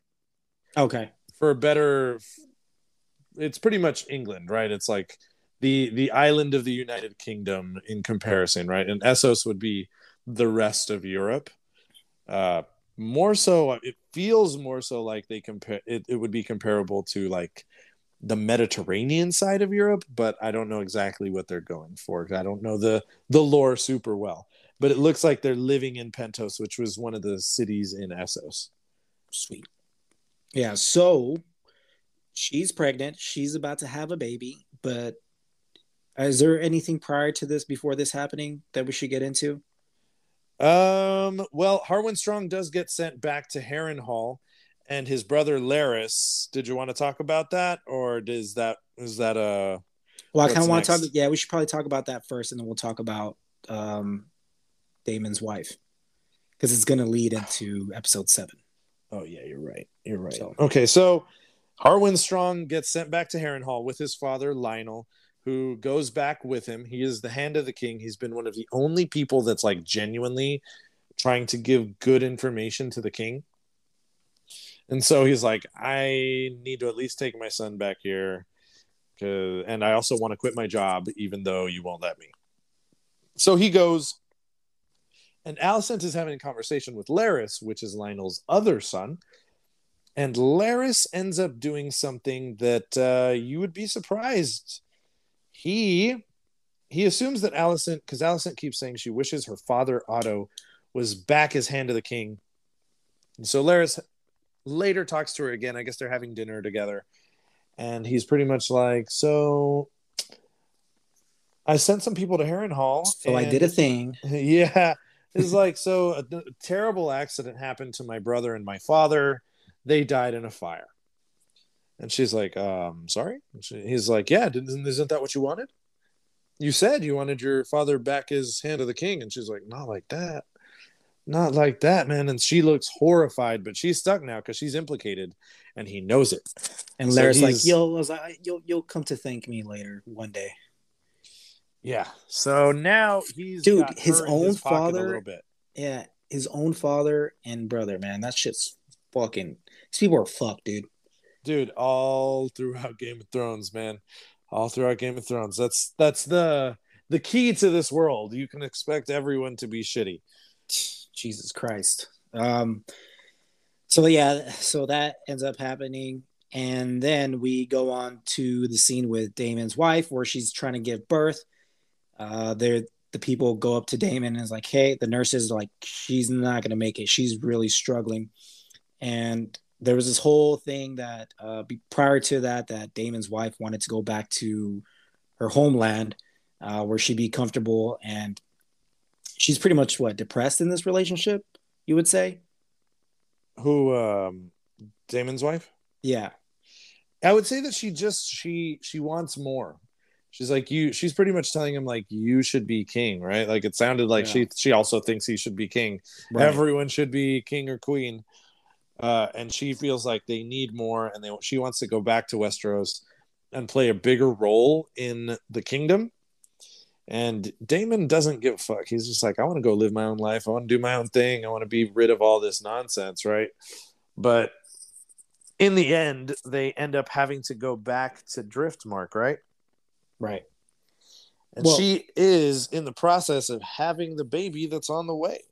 And the baby's not going to make it. She's struggling and i, I guess she gets upset because she, she's to lose the baby and everything that's just happening with her. So other than just killing the baby or her losing her life she ends up going outside to her dragon and pretty much kills herself. You know she says dracarys and has uh, her her dragon take her out. And what, what's the name of the dragon? It's the, the largest dragon in all of uh, Vhagar Vhagar. Yeah. thing's huge So that's how we end up in episode six, right? Am I missing anything else? No, no, that's how where it ends because episode seven immediately immediately starts with her funeral, which is the opposite of a Targaryen wedding, right? They throw her into the ocean. Well, they throw her tomb into the ocean. Uh, Targaryen funeral. Yeah. So Yeah. for for the Velaryons, uh, Velaryon funeral is very much the opposite. They're all sailors, right? So they, her body gets put in a tomb. She goes into the ocean, and everyone there is just kind of like, "Eesh, things have not gone well." But you know who's not sad, Jason? You know who's not sad? Uh, Aegon. Oh well, him too, probably. Yeah, he was just drunk the whole time. No, someone else we both know was pretty excited, and she makes her intentions pretty clear by the end of the episode. Oh, Rhaenyra. Yes, sir. And so- Jermaine's favorite power was not- couple. So yeah, Rhaenyra was not upset at all. And you know what? To be honest, Daemon didn't really look like he was too upset. I mean, he kind of was like prior to you know him killing his other wife.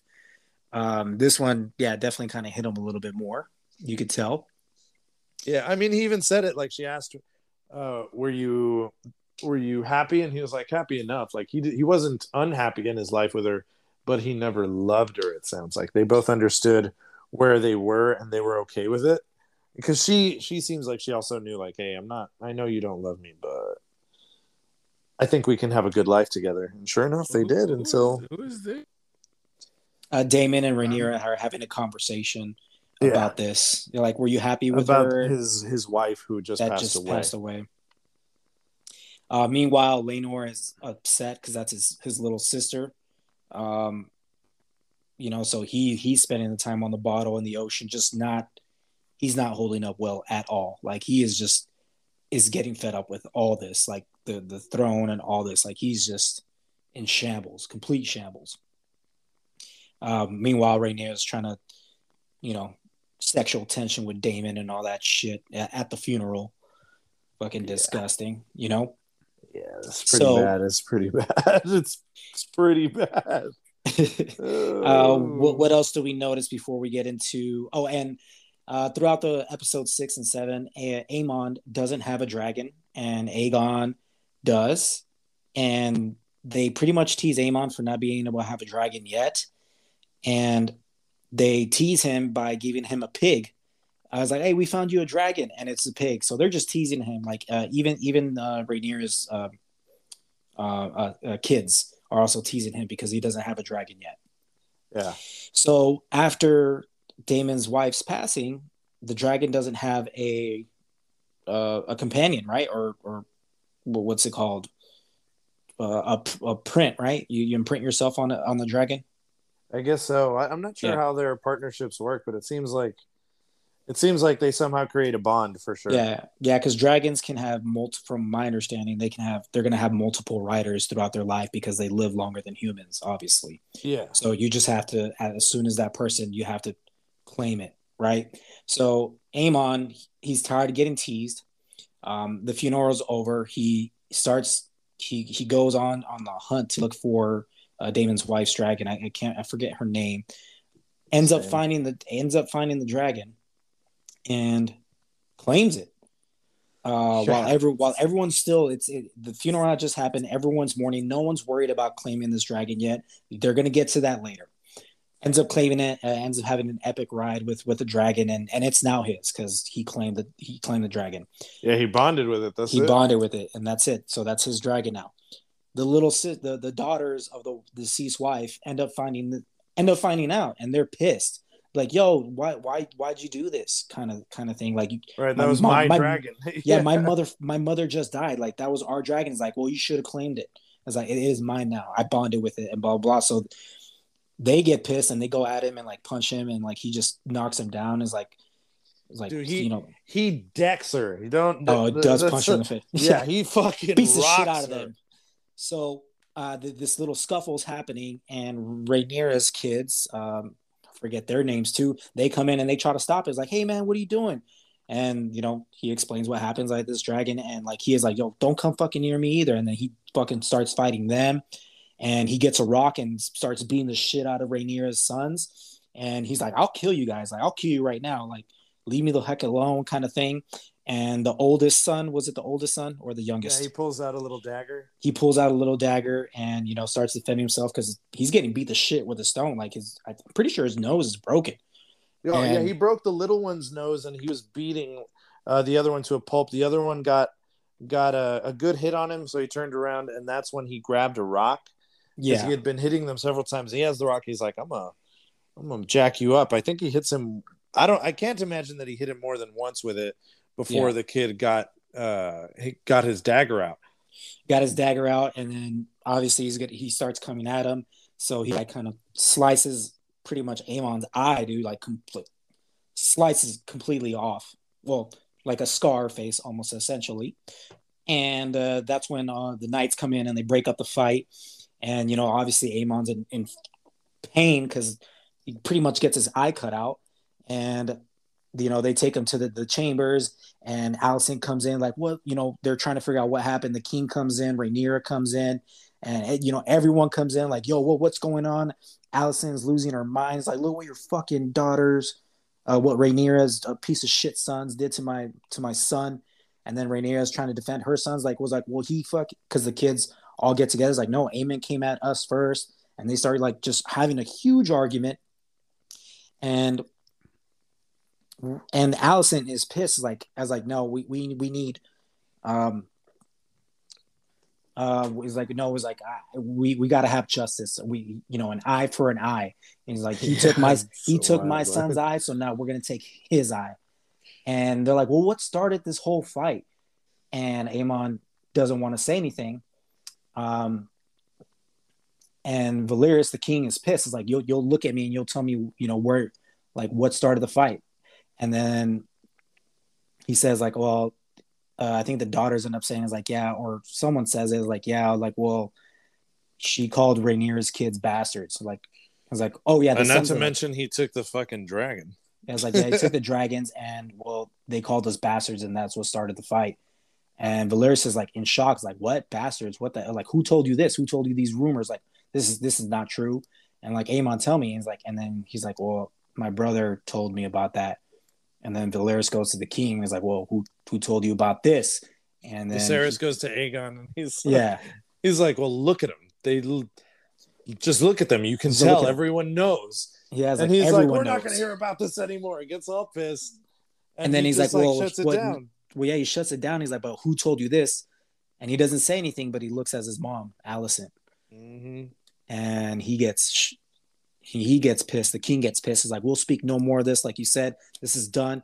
And Alicent's still heated, bro. Still fucking heated. Like he's like, "No, no, like your son, like look what they did to my son. He's not. He, he's he lost his eye. He's not gonna be able to see again." So she gets pissed, and he's like, "No, we're fucking done here." The king ends it. So, but she gets pissed, and she pulls out her dagger and starts going after the son. It's his dagger. She pulls it out of his fucking. Uh, oh, the king's dagger, right? yeah. he she pulls it out of his, um, I guess, side, and Yeah. she goes for the kid. and she goes, for the kid, and Rhaenyra stops it and ends up cutting Rhaenyra's arm. And it's just Yeah. back and forth of like, oh shoot, everyone knows that Rhaenyra's kids aren't Laenor's kids. Like this whole thing, like every it's just put out there and it just shows how weak the king is, you know, because he kid doesn't even have control of his family, you know, and it just it just showed a very weak to me, uh, to me personally, just showed him how weak he really is, like how he's a king, but like he's not. I mean, look he doesn't at his have health. control He of looks his like family. he's falling Yeah. fucking apart. I think at this point he's like, I don't have a whole lot of time left. I just want to enjoy it. Why are you guys fucking this shit up?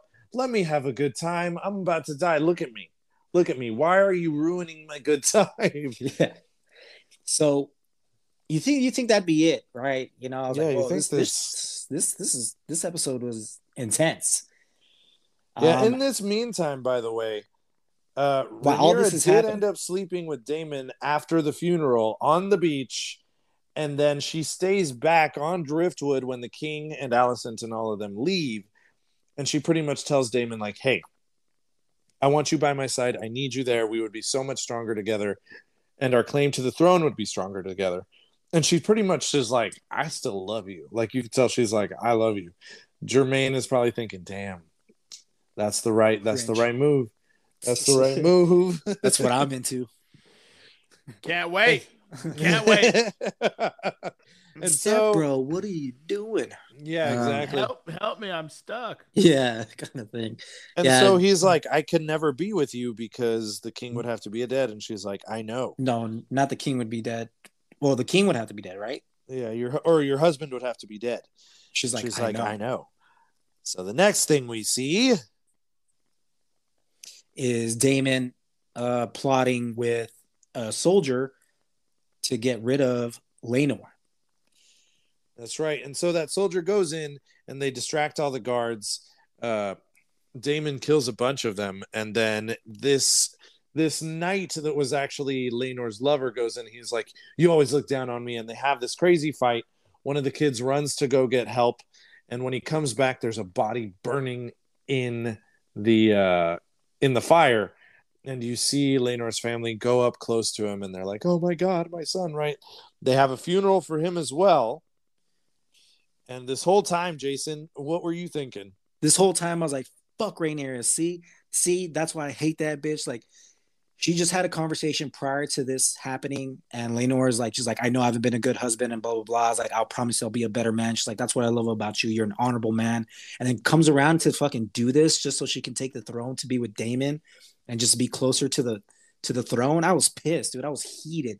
I was like, "Fuck Rhaenyra. That's why I never liked her since the beginning, dude. But then what happened? then happens uh you, you it, it cuts to a scene at the beach uh of the of, uh, Of that same night. of the same night uh rowing a boat and he's like hurry up come over here. And then you see Laenor with his hair cut off bald uh jump in and goes to a ship so he can go be with his lover and just not be a part of the throne anymore because he's sick and tired of of the whole politics of it and he just wants to go live his life and be gay and be happy. You know what i'm saying? Be gay and gay you know Oh, I see what you did there. Play on yeah, words. yeah, yeah, yeah. So, do you, did you still hate Rhaenyra the same amount after you saw that? uh, not as much. I was like, Not as much. Okay, Oh, oh. okay. All right. She She, she, did wanted a him to good have thing. his life. Yeah, yeah. She did a good thing.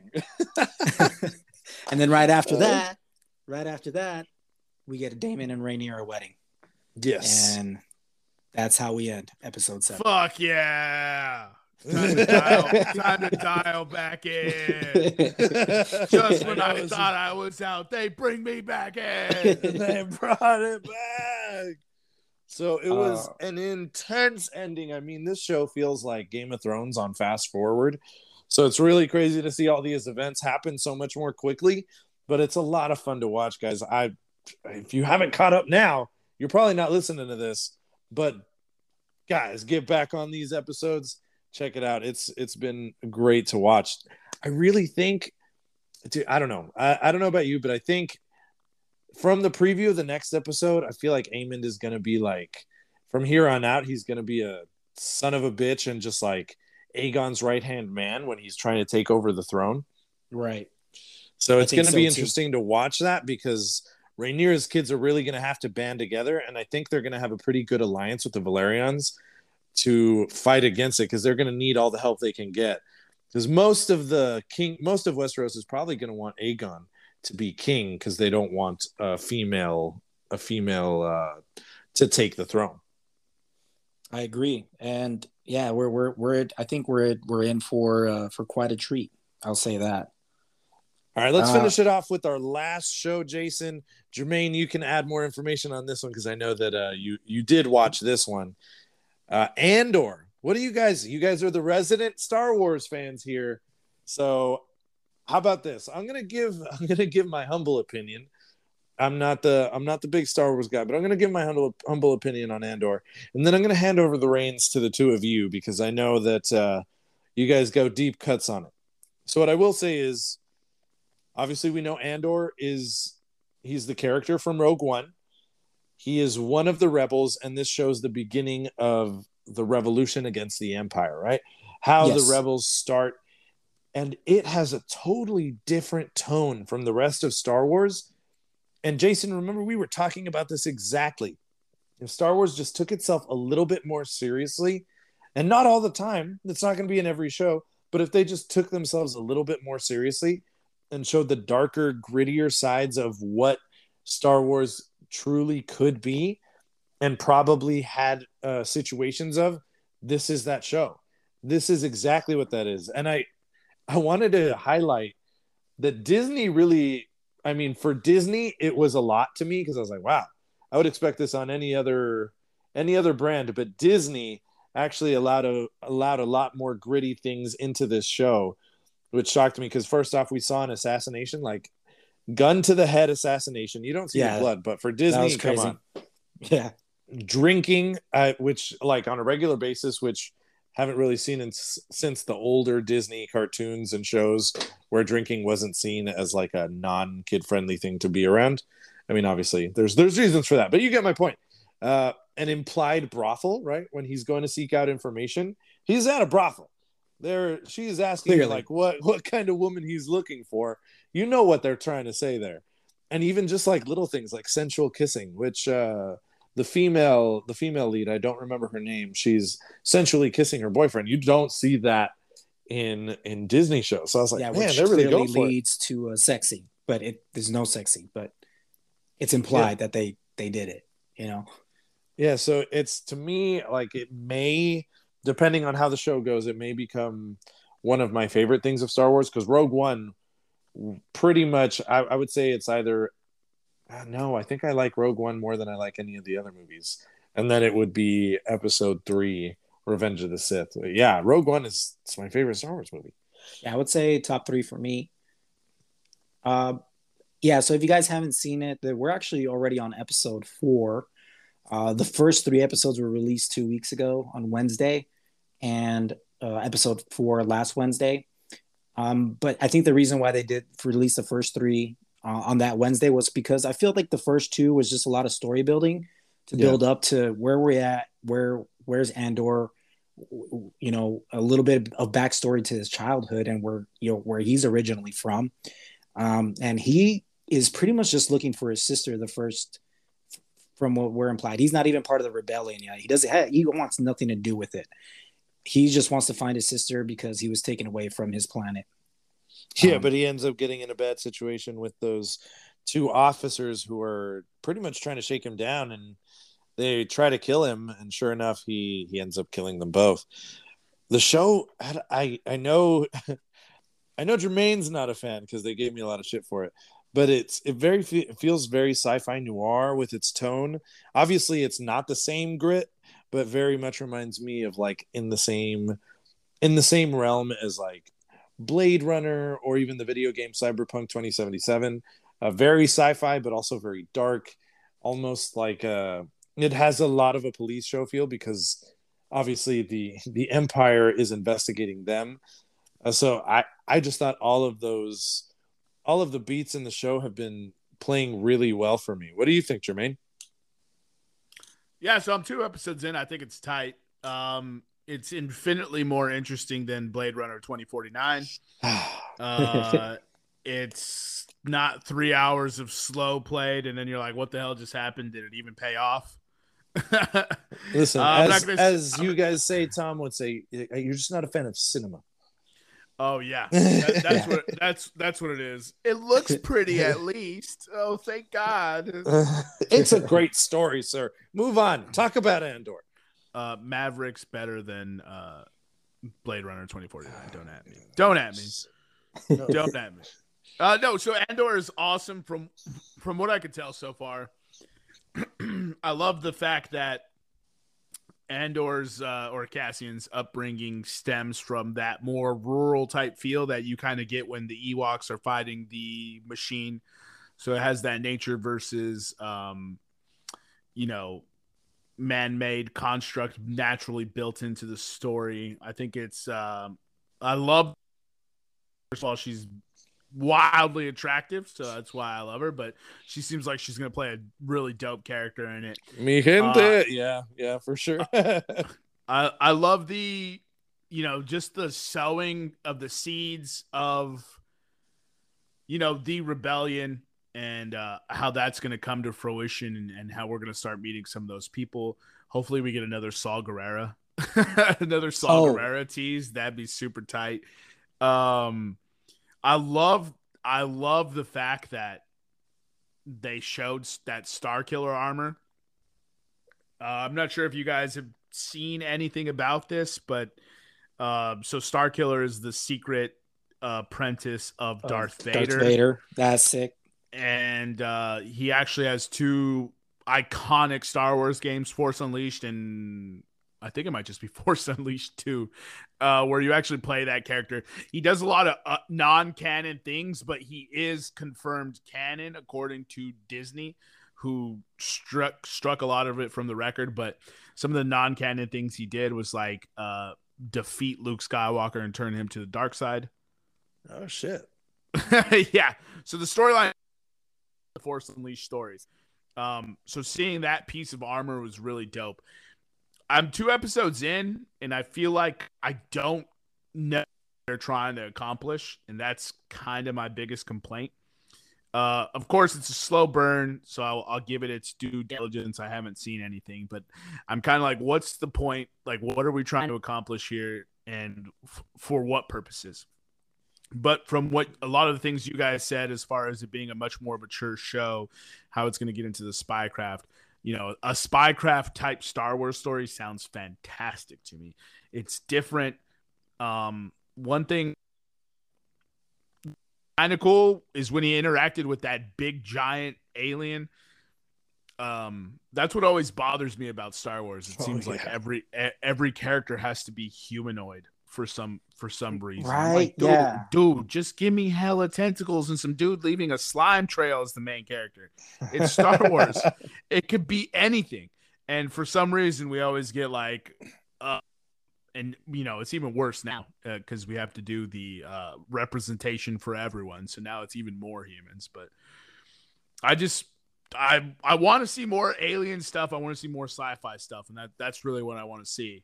Um, but I'm two episodes in, and so you guys are much farther than me. So I, I'll have to bite my tongue on some of my uh, typical Star Wars complaints. Yeah, no, that's definitely my takeaway. I feel like there should be more alien representation because that's what we loved about the first Star Wars. There was like a bunch of aliens everywhere, and I, I just, I just kind of wish there was more main characters like that that we looked into, uh, like in Rogue. Uh, was it Rogue One?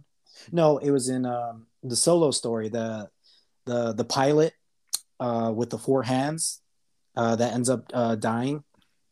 Yeah, Uh, that would I love that character. Uh, you know, he was one of he was probably one of my favorite. Like he was just very entertaining to see, and it, it'd be cool to get just more main characters that are aliens. Um, doesn't matter who plays them; it could be a female or, or you know, just it don't it don't matter. Just give me Yeah. something different. I if I want to see regular people talking and shooting guns, I'll go watch westerns or yeah. uh, Ex- Extraction Seven whenever Chris Hemsworth makes that movie.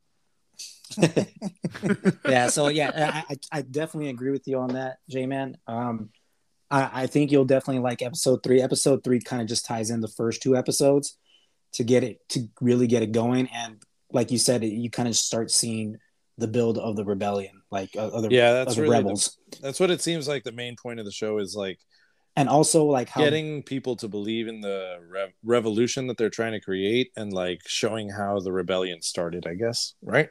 Yeah and i think this is going to show like the you know sometimes you got to do some things that aren't moral. Like e- even rebels have to you know shed some blood that does is probably not right but you got to do what you got to do to beat these people uh and it's for the, for the greater good I, I do yeah uh, that that's a good point. You do have to get your hands dirty if you want to accomplish it. So one thing I do Saw re- Gerrera. Exactly. I mean, he maybe not him exactly, but I that exact sentiment. Um, I do think it's fascinating that the Empire is was very much like, hey, give these guys a hero's welcome and keep it pushing, right? And then you have this one overzealous, no, we're the Empire, right? Drank the Kool Aid, and he's gonna be the one. Obviously, I maybe I'm foreshadowing my own self, but he's gonna be the one who takes an action that unequivocally has a much bigger repercussion. He's going to step too far. He's going to cross that line, and that's when dissent starts to to run rampant in the citizens, and and it's kind of it's almost like the empire sows the seeds of their own destruction, and that's kind of what I'm looking forward to in this show. Oh, you definitely see some of uh some ineptitude and there's a lot of politics at play within uh the investigations that are run by the Empire in one of the episodes. I'm not going to say too much there, but you can see that they're not. They are actually very much. Uh, Andor Cassian Andor says it himself, like they wouldn't believe that this is happening. So everyone seems to turn a blind eye because they're like, we just want to look good. Are you kidding me? We're going to worry about this? No, we're not going to worry that much about it. And that's that was that's what I found interesting. I was like, yeah, there there it is. That's where you're going to end up getting the seeds for a rebellion to flourish. Yeah, it's it's it's awesome. It's been great so far.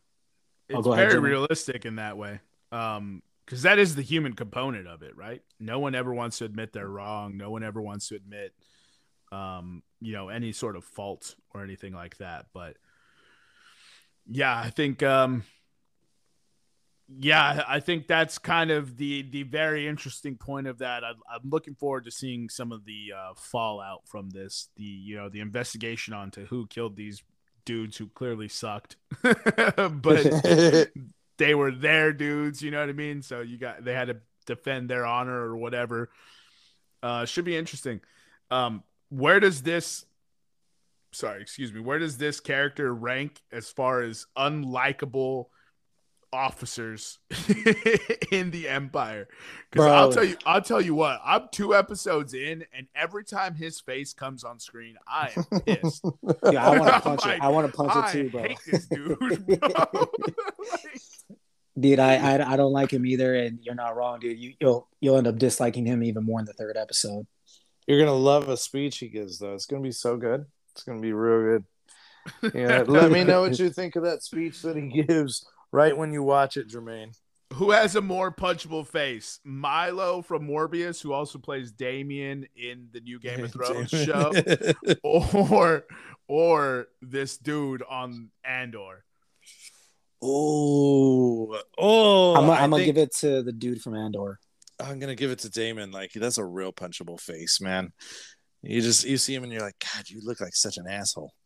I, when he first when he Game of Thrones screen, I was like, oh, this fucking Morbius guy. So the best friend who suddenly kills their adoptive father so quick. Yeah, that fucking guy. Yeah, that fucking dirtbag, bro. I was like, I hate this dude. And now he's running around fucking little girls. Extra bad, bro. Yeah, not great. He's not great. Fall from ga- grace for a Doctor Who, you know? Oh, he was a Doctor Who. Of Wow, course he was, bro. He's a white British dude. I don't watch Doctor Who. So. No, I would just say, like, just pick a white British dude and they're probably Doctor Who. Like Benedict Oh, that's Cumberbatch, I'm pretty sure. Oh, no, wait, he was Sherlock. Yeah, maybe Yes, I he was, misspoke that's on right. that. Maybe I misspoke on that. But yeah, Good amount. Yeah. Um, Just pick a white British dude and he's probably Doctor Who. All right, boys. Anything else to add for Andor? No, man, uh, I think we're kind of spot on on this one. Um, there's obviously more to episode four. I thought it was great too, but again, you, you know, you start seeing them going on a um, what's it called, a mission, uh, to and where they're kind of just prepping for it, and we see Cassian taking on his first assignment and uh, doesn't want to be a part of it. He still doesn't want to be a part of the. He doesn't know what's going on. He's just like, I got to do a job so I can get go get finding my sister. So he's still kind of still not part of the rebellion, doesn't know what's going on. He just wants to do his job so he can get out, go find his sister. And that's where we end up. And uh, we'll see on uh, this coming Wednesday. Yeah. Absolutely. It, it seems it seems interesting. I'm gonna try to catch up this Wednesday as well or tomorrow, but um, well, I just I, I'm sorry, I just crack up because the non-linear storytelling is such such a trope in Hollywood now, and I'm like, didn't Boba Fett just tell the exact same story just like this, and now we have Cassian Andor flashing back to the little Yeah. Just- Yeah. Yeah. Is it the same actor? No, I'm just kidding. and so I'm, I'm just like, okay, Star Wars, we're going back to the well. Uh, you know, it'll end up being important, but um, I hope his sister ends up being like an Empire officer. That'd be hysterical. yeah, I'm really interested to see where where she's at. oh yeah, he just left her behind, not on purpose, but you know. I hope Oh, he, he left her. her behind. All right, I'll have to catch up. Sorry. Man, what a dirt, what a dirtbag. No, I told you you could ruin it. I don't care. I'm gonna, I'm gonna watch it. Uh, I'm gonna watch it. Uh, this isn't one of those shows that I'd, I'd get upset at. Um, now, if you ruin Black Panther, I'm flying to San Antonio to whoop some ass, bro. Stone Cold style. Bro, I already Yeah. did. If you when you see Danny DeVito as Black Panther and you're like, oh my god, he was telling the truth. Don't don't get mad at me. I told you the truth. no, I'll be back. I'm gonna truth. I'm gonna take the other spring from your trampoline. Oh, dude, you know how long it took us days to find that last spring, dude. Dude, I'd be so pissed if I actually lost that. Dude, it was just hidden in the grass under some like uh, branches that I had trimmed. And like I was looking everywhere that day, couldn't find it. Looked the next day, couldn't find it. And finally, I think it was yesterday or the day or on Monday. Oh, yesterday was Monday. Yesterday, I fucking found it. I was like, Jesus Christ, dude. It was in a perfect spot where it's hard to see, but if you found it, if you looked in the right place, you you could see it. But anyway, moving on, guys. We're that's gonna be it for our regular episode. Uh, please join us for our Cheers for Fears edition, where we will be talking about greatest villains. Uh, Jason, do you want to do some shout outs before we let them go so that they can hopefully listen to our Cheers for Fears episode? Yeah, man. Uh, as always, shout out my girl uh, Doja Cat. She totally roasted one of the Island Boys uh, this past week, so that was awesome. Uh, shout out Jaime and everything that you do. Uh, huge shout out to J Man, co- uh, co-host of Room 303 Pod. Please check out their podcast if you're really into sports betting and just sports. They do a fun pop culture pick'em. Their uh, last, ep- their most recent episode, which came out today, was the musicals. And I was telling Jermaine earlier today, uh, his first pick would have been my pick, um, which was a musical that we both did together when we were in high school when we were thespians. Uh, so I thought that was awesome. I had a blast listening to that episode. Uh, that's all I got on my end. All right, shout out to uh, Gabby for me. She's been holding it down with helping uh, Katya with her homework on days because last week I came home like after eight o'clock almost every single day. I know we were trying to record last week, and Jason was like, "Dude, it's it's nine o'clock. What do you mean you're barely like getting ready to record?" I was like, "Yeah, sorry, I've been late." So thank you so much for holding it down last week. Uh, I will be picking up the slack this week as much as I can. Jermaine, you got any uh, shout outs or anything before you before we let you go? Uh, no, but as host of Room 303, I'd like to thank you for tuning in to podcast Room 303. Uh, it's been an, it's been another fine edition of this podcast. anyway, Um, at- so we oh, will sorry. see you all next week on Revenge of the Pod.